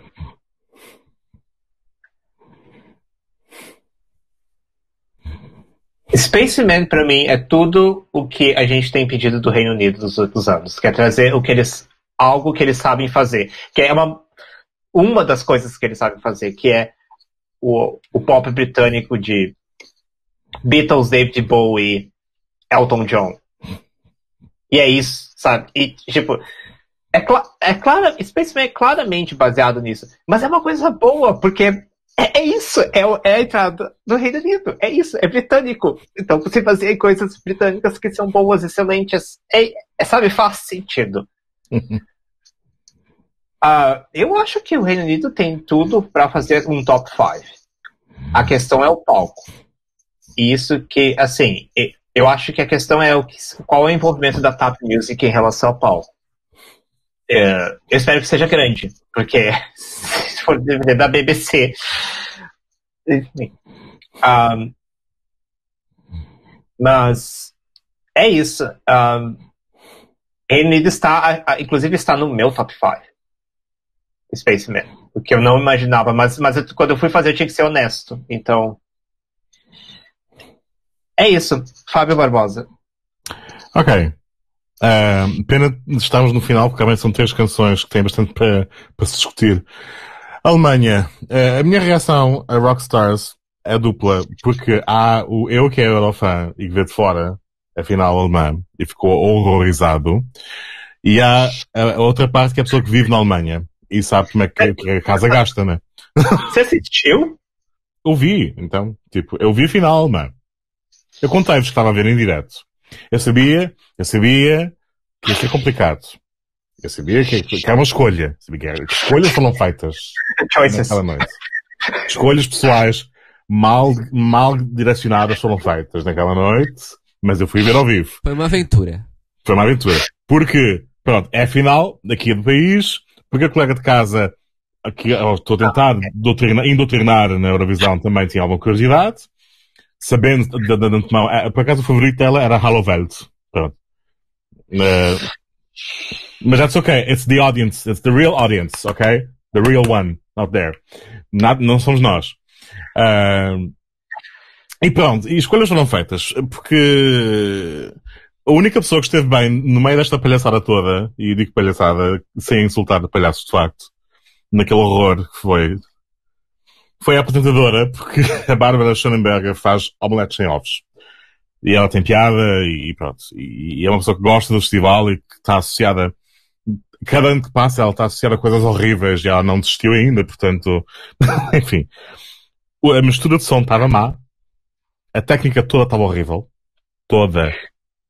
Toda a técnica estava horrível. Mas não é só daquele programa. Eu já vi finais do The Voice Alemanha serem más em termos de mistura de som. E eu suspeito que a equipa é a mesma, apesar de serem emissoras distintas. Mas em todo o caso. Uh, atuações que pronto, não é? Cantoras que esquecem, que se esquecem da letra. Eu nunca tinha visto uma final uh, uh, nacional Eurovisiva. Esse momento! Eu nunca tinha visto.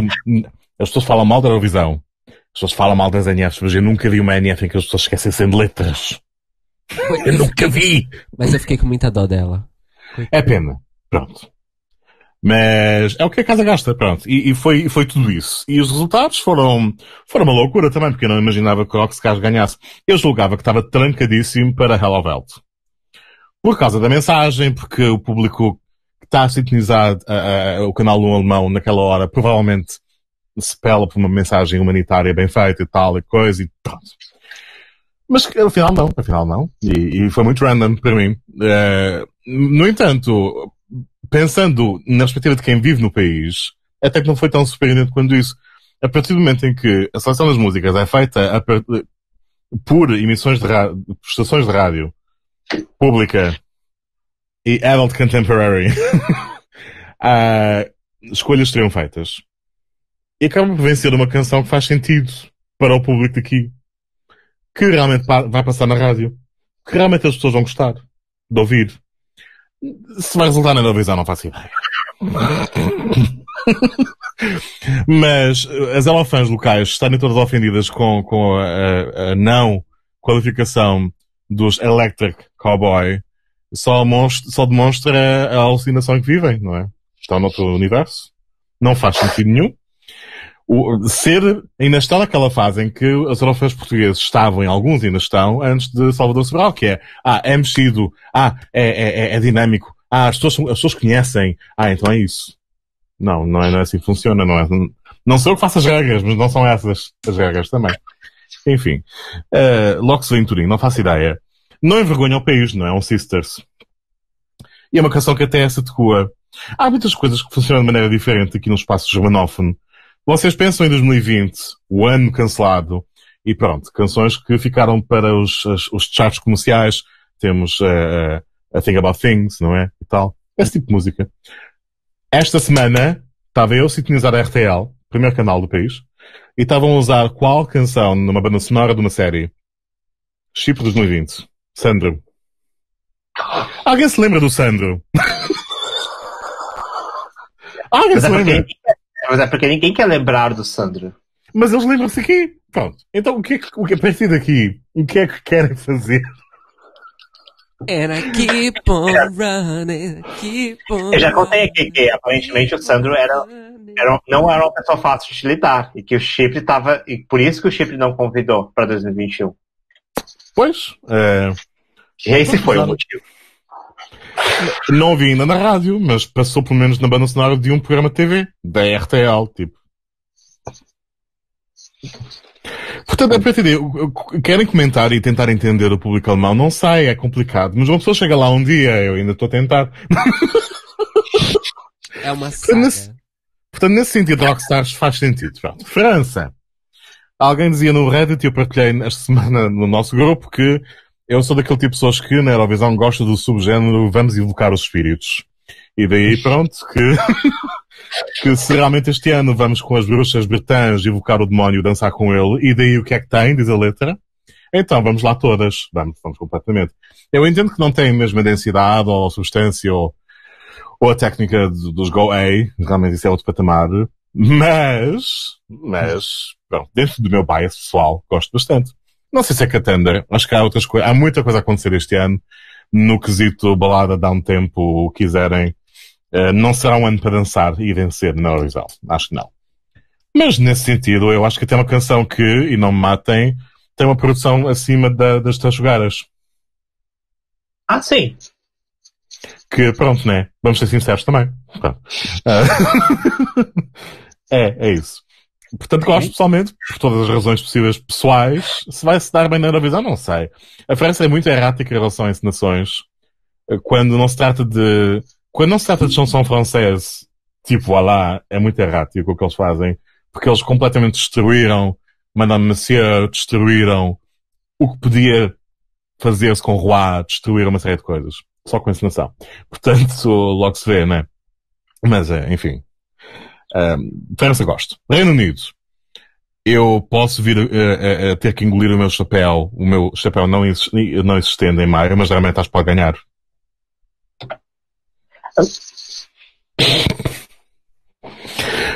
Porque, não é? O vocalista canta até, até 2023, até 2050, ele canta todos os dias, lista telefónica e pronto. E depois, a canção é de facto competente dentro do que soa britânico, é uma reencarnação de, eh, de tudo que. É é uma destilação de Elton John também, não é? Com isso Berg.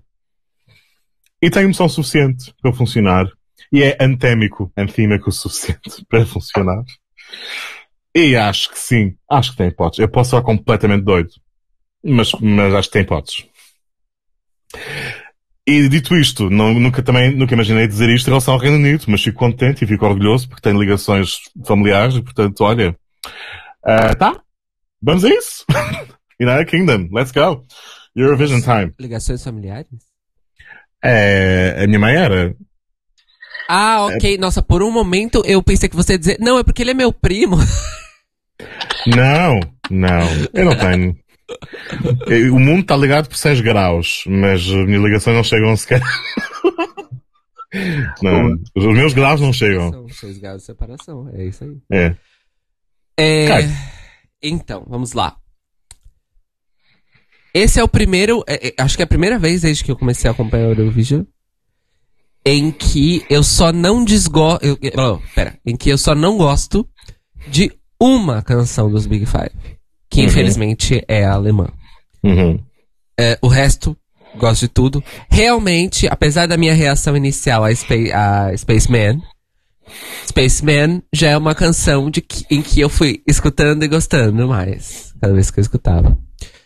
E eu também vou dizer que o próprio ah, Sam Ryder está me conquistando ele enquanto, vamos dizer assim, pessoa, personalidade ou o que seja. Ah, ela é fantástico. Ele é um fofíssimo e ele é outro, como comentado anteriormente, é, que é fã, que é um eurofã, de fato. Uhum.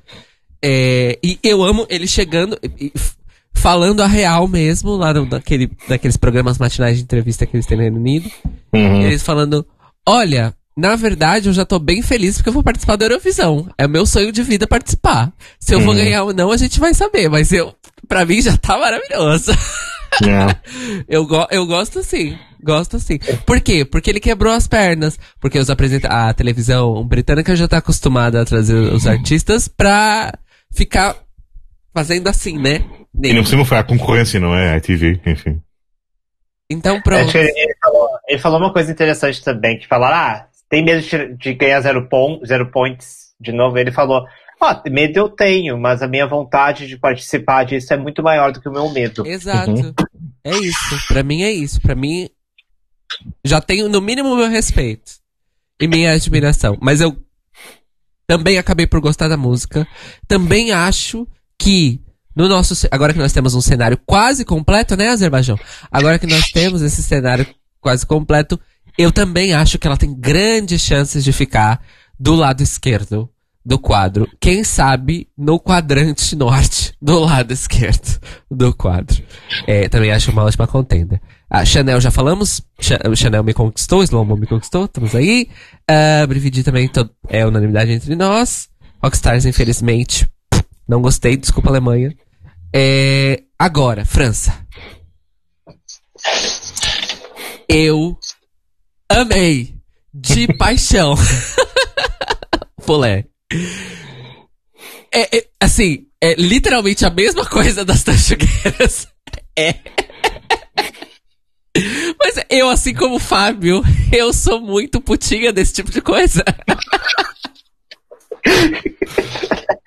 O que, que eu posso fazer, gente? Eu nasci numa família de pessoas místicas. Não tem como.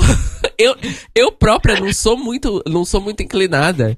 Mas essas coisas ficam com a gente. Não tem como. Não tem, não tem, não tem como. E eu amo porque os paralelos com as tanchugueiras são muitos. É um trio de mulheres. Elas, elas são de uma região do país de herança cultural celta. E estão cantando numa língua que não é reconhecida nacionalmente como oficial. Eu amo. É isso. Ah, e claro, e, e, e elas também. fa- ah, eu não sei se elas. ah, porque é, um, é o trio e o produtor, né? Uhum. Eu não sei se elas. é, elas próprias têm a mesma proposta das Tanchugueiras, que já é uma proposta de fusion. Mas essa canção é um fusion, né? Elas trazem Uhum. a, a- o canção, as técnicas tradicionais com a produção lá do, do, do gajo. Gosto muito da música, adorei a música. Eu gosto muito da estrutura e também da dinâmica, da, da brincadeira que eles fazem dos vocais delas com, com Uhum. os vocais dele. E a apresentação deles na final, eu, do, do, so, do, do Sois Voz, foi muito fixe. Entretanto, foi muito fixe, mas é aquela coisa. Há espaço para melhorar ainda mais pro ESC. E Fábio comentou, em termos, de, em termos técnicos de produção musical, é sim melhor do que ahn, Terra, infelizmente, tenho que admitir isso. Mas eu escutei as outras né, as outras canções anteriores das Tanchugueiras. E elas trabalham com produtores, mixadores, masterizadores que claramente são da escola do Loudness War.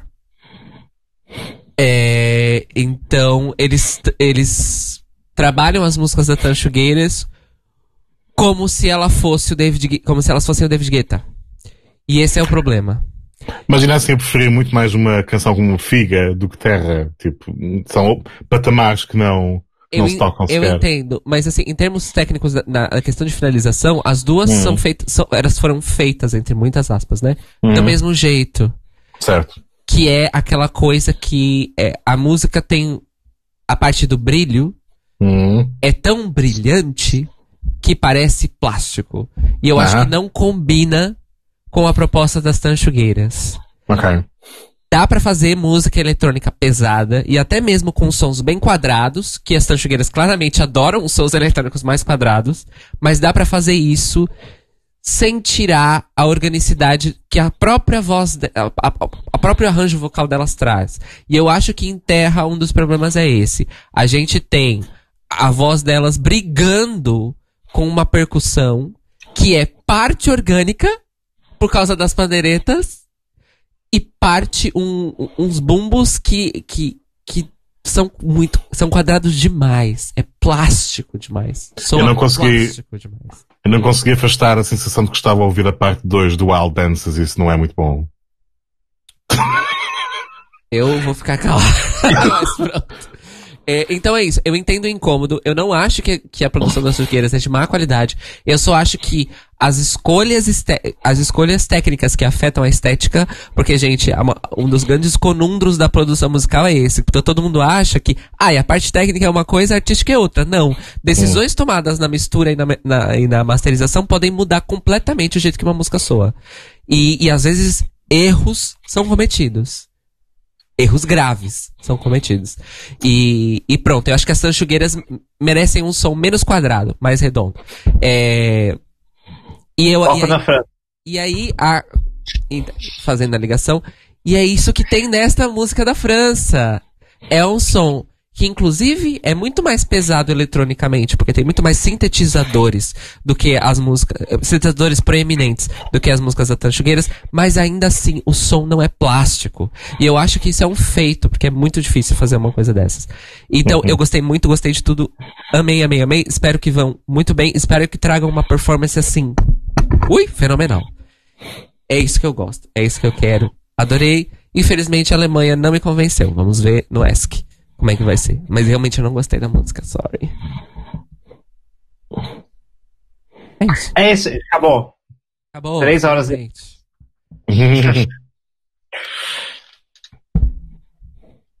Considerações finais? A louca, né?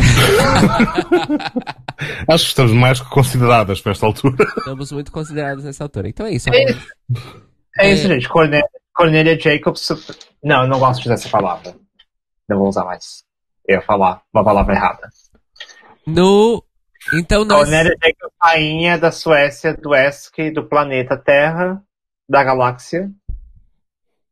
Inclusive, já criamos igrejas. O próximo episódio vai ser dedicado completamente a ela.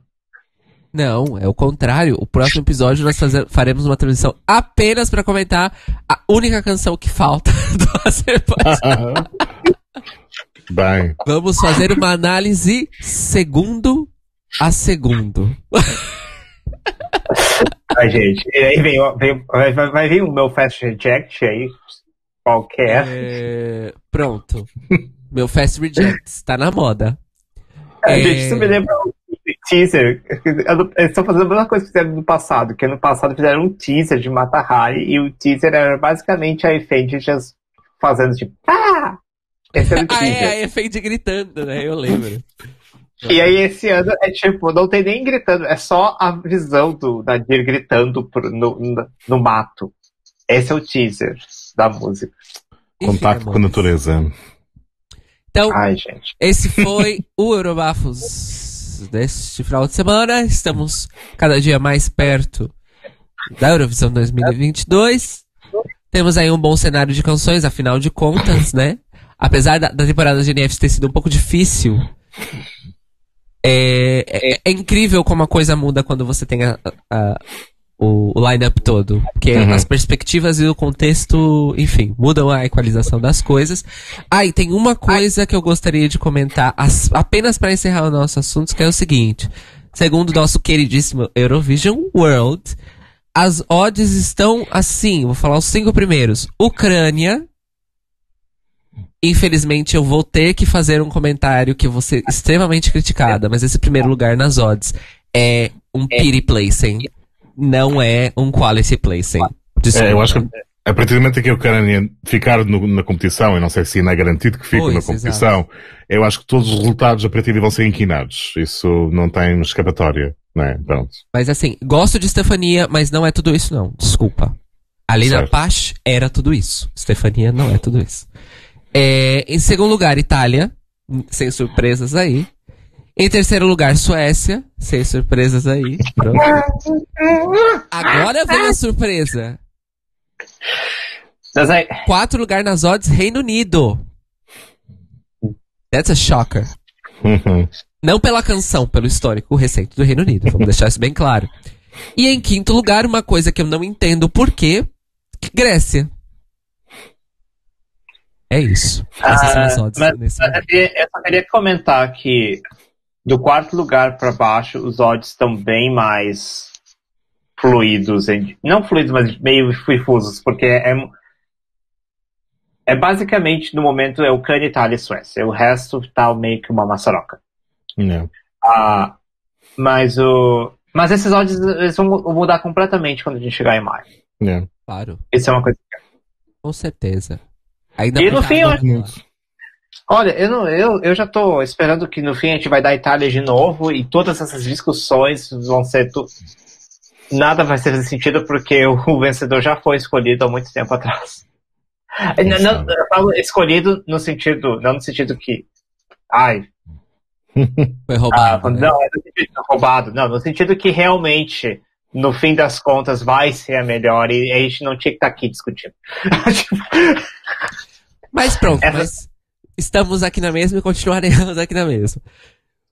Mas É. não é um ano ruim. Parem de dizer que é ano ruim, pelo amor de Deus. Não. Não, eu, É só vou ser- mesmo. Eu Não. vou ser bem sincero, vou ser bem sincero. Como nós comentamos aqui, na temporada de NFs parecia mesmo que ia ser um ano ruim. Parecia, tá? Parecia. Eu, essa impressão foi exacerbada porque comparações com o ano passado, primeiro lugar, e em segundo lugar, porque tinham, teve vários NFs em que as canções que nós preferíamos ficaram pra trás Uhum. tá? Chegando agora no line-up, temos um- um- uma nova nivelação de coisas e um novo contexto. Agora dá pra dizer. Eu ainda acho, não é um ano ruim, mas eu ainda acho que ano passado foi melhor.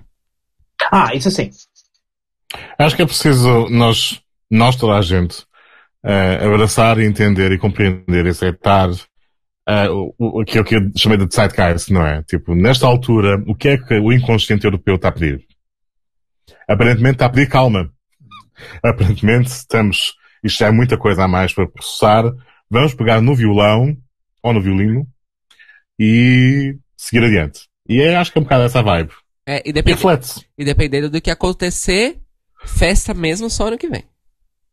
É um bocado Uma, isso. eu- uma, uma outra fonte de informação de rankings é o Eurovision App, que eu baixei. É no oficial. topo, é o Eurovision Scoring App.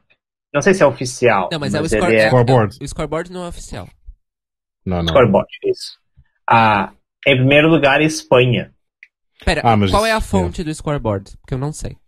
As pessoas voltam na aplicação. Ah, ok. Ah, eu preciso baixar essa porra. Sim. Tem que pagar? Ah, não. Tipo, Tem que lembrar pagar não... se quiser acesso aos NF, sim. Mas o Eurovision. Já foi. Pois, yeah. Ah, ok. Ah, Lembrar que a scoreboard no ano passado dava primeiro lugar a San Marino. É, é porque uma coisa que eu vi do, de um dos reactors é que o scoreboard tende a favorecer os bops mais. Por isso que a Espanha está em primeiro. Aí em segundo lugar a Suécia.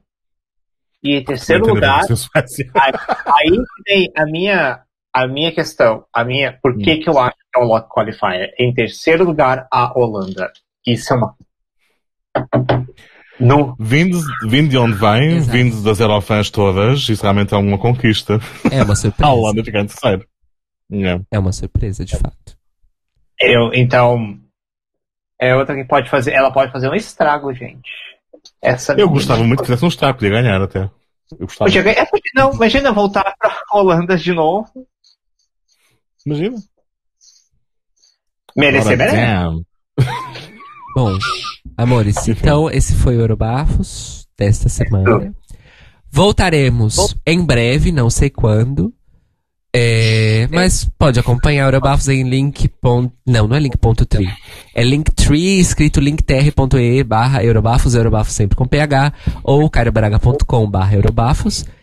E as nossas transmissões sempre acontecem nos meus canais, uh, Cairo Braga no YouTube, na Twitch, Cairo Braga 90 e na Twitter também Cairo Braga. Essa transmissão é simultânea nessas três redes, três plataformas ou o que seja. E também podem me seguir nas redes, claro, Instagram, Twitter, TikTok. Procurem lá, Cairo Braga Music no TikTok, Cairo Braga 90 na Twitch, Cairo Braga no resto. É isso, me sigam, acompanhem. E, e é isso. E. Fábio. Fábio. Pois, como costume, no site em fabiomrbarbosa.com. Também podem encontrar em arroba fabiomrbarbosa.com no Twitter e no Instagram. No Twitter estou a ver se posso sair de novo da toca e a ver se mais ninguém na Eurovisão me bloqueia, quem sabe. Logo veremos. E é o costume. Beck. Beck underscore Daniel no Twitter. Beck the Star Child no Instagram. Cai. E então esse foi o Urubafos. Voltamos. Como, eu vou repetir a mesma coisa que eu falei. é um pop-up podcast.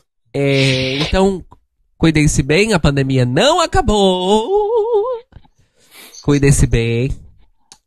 E. Ah, e uma, um beijo e um abraço para o Chá Eurovision, que nos convidou aí, tem nos convidado. Beck nos representou numa live que eles fizeram logo antes do festival da final da Canção. Eu fiz uma predição pro Festival da Canção que deu errado, completamente errado. Então é isso, se vocês querem ver o Beck passar vergonha, vão lá. vão lá, Todas então. passamos vergonha este ano. É, exato. Vão lá então, Chá, Bolachas e Eurovision no YouTube. E eles também conseguem fazer conteúdos maravilhosos. Também é um canal luso-brasileiro, vamos dizer assim. E eles. Mas eles vão muito mais além que nós. Eles entrevistam artistas, eles fazem reactions uh, de várias canções. Então vão lá assistir que vale a pena. É um pessoal muito, muito, muito giro, muito fixe. E é isso. Beijinhos. Até a próxima. Tchau, tchau. tchau.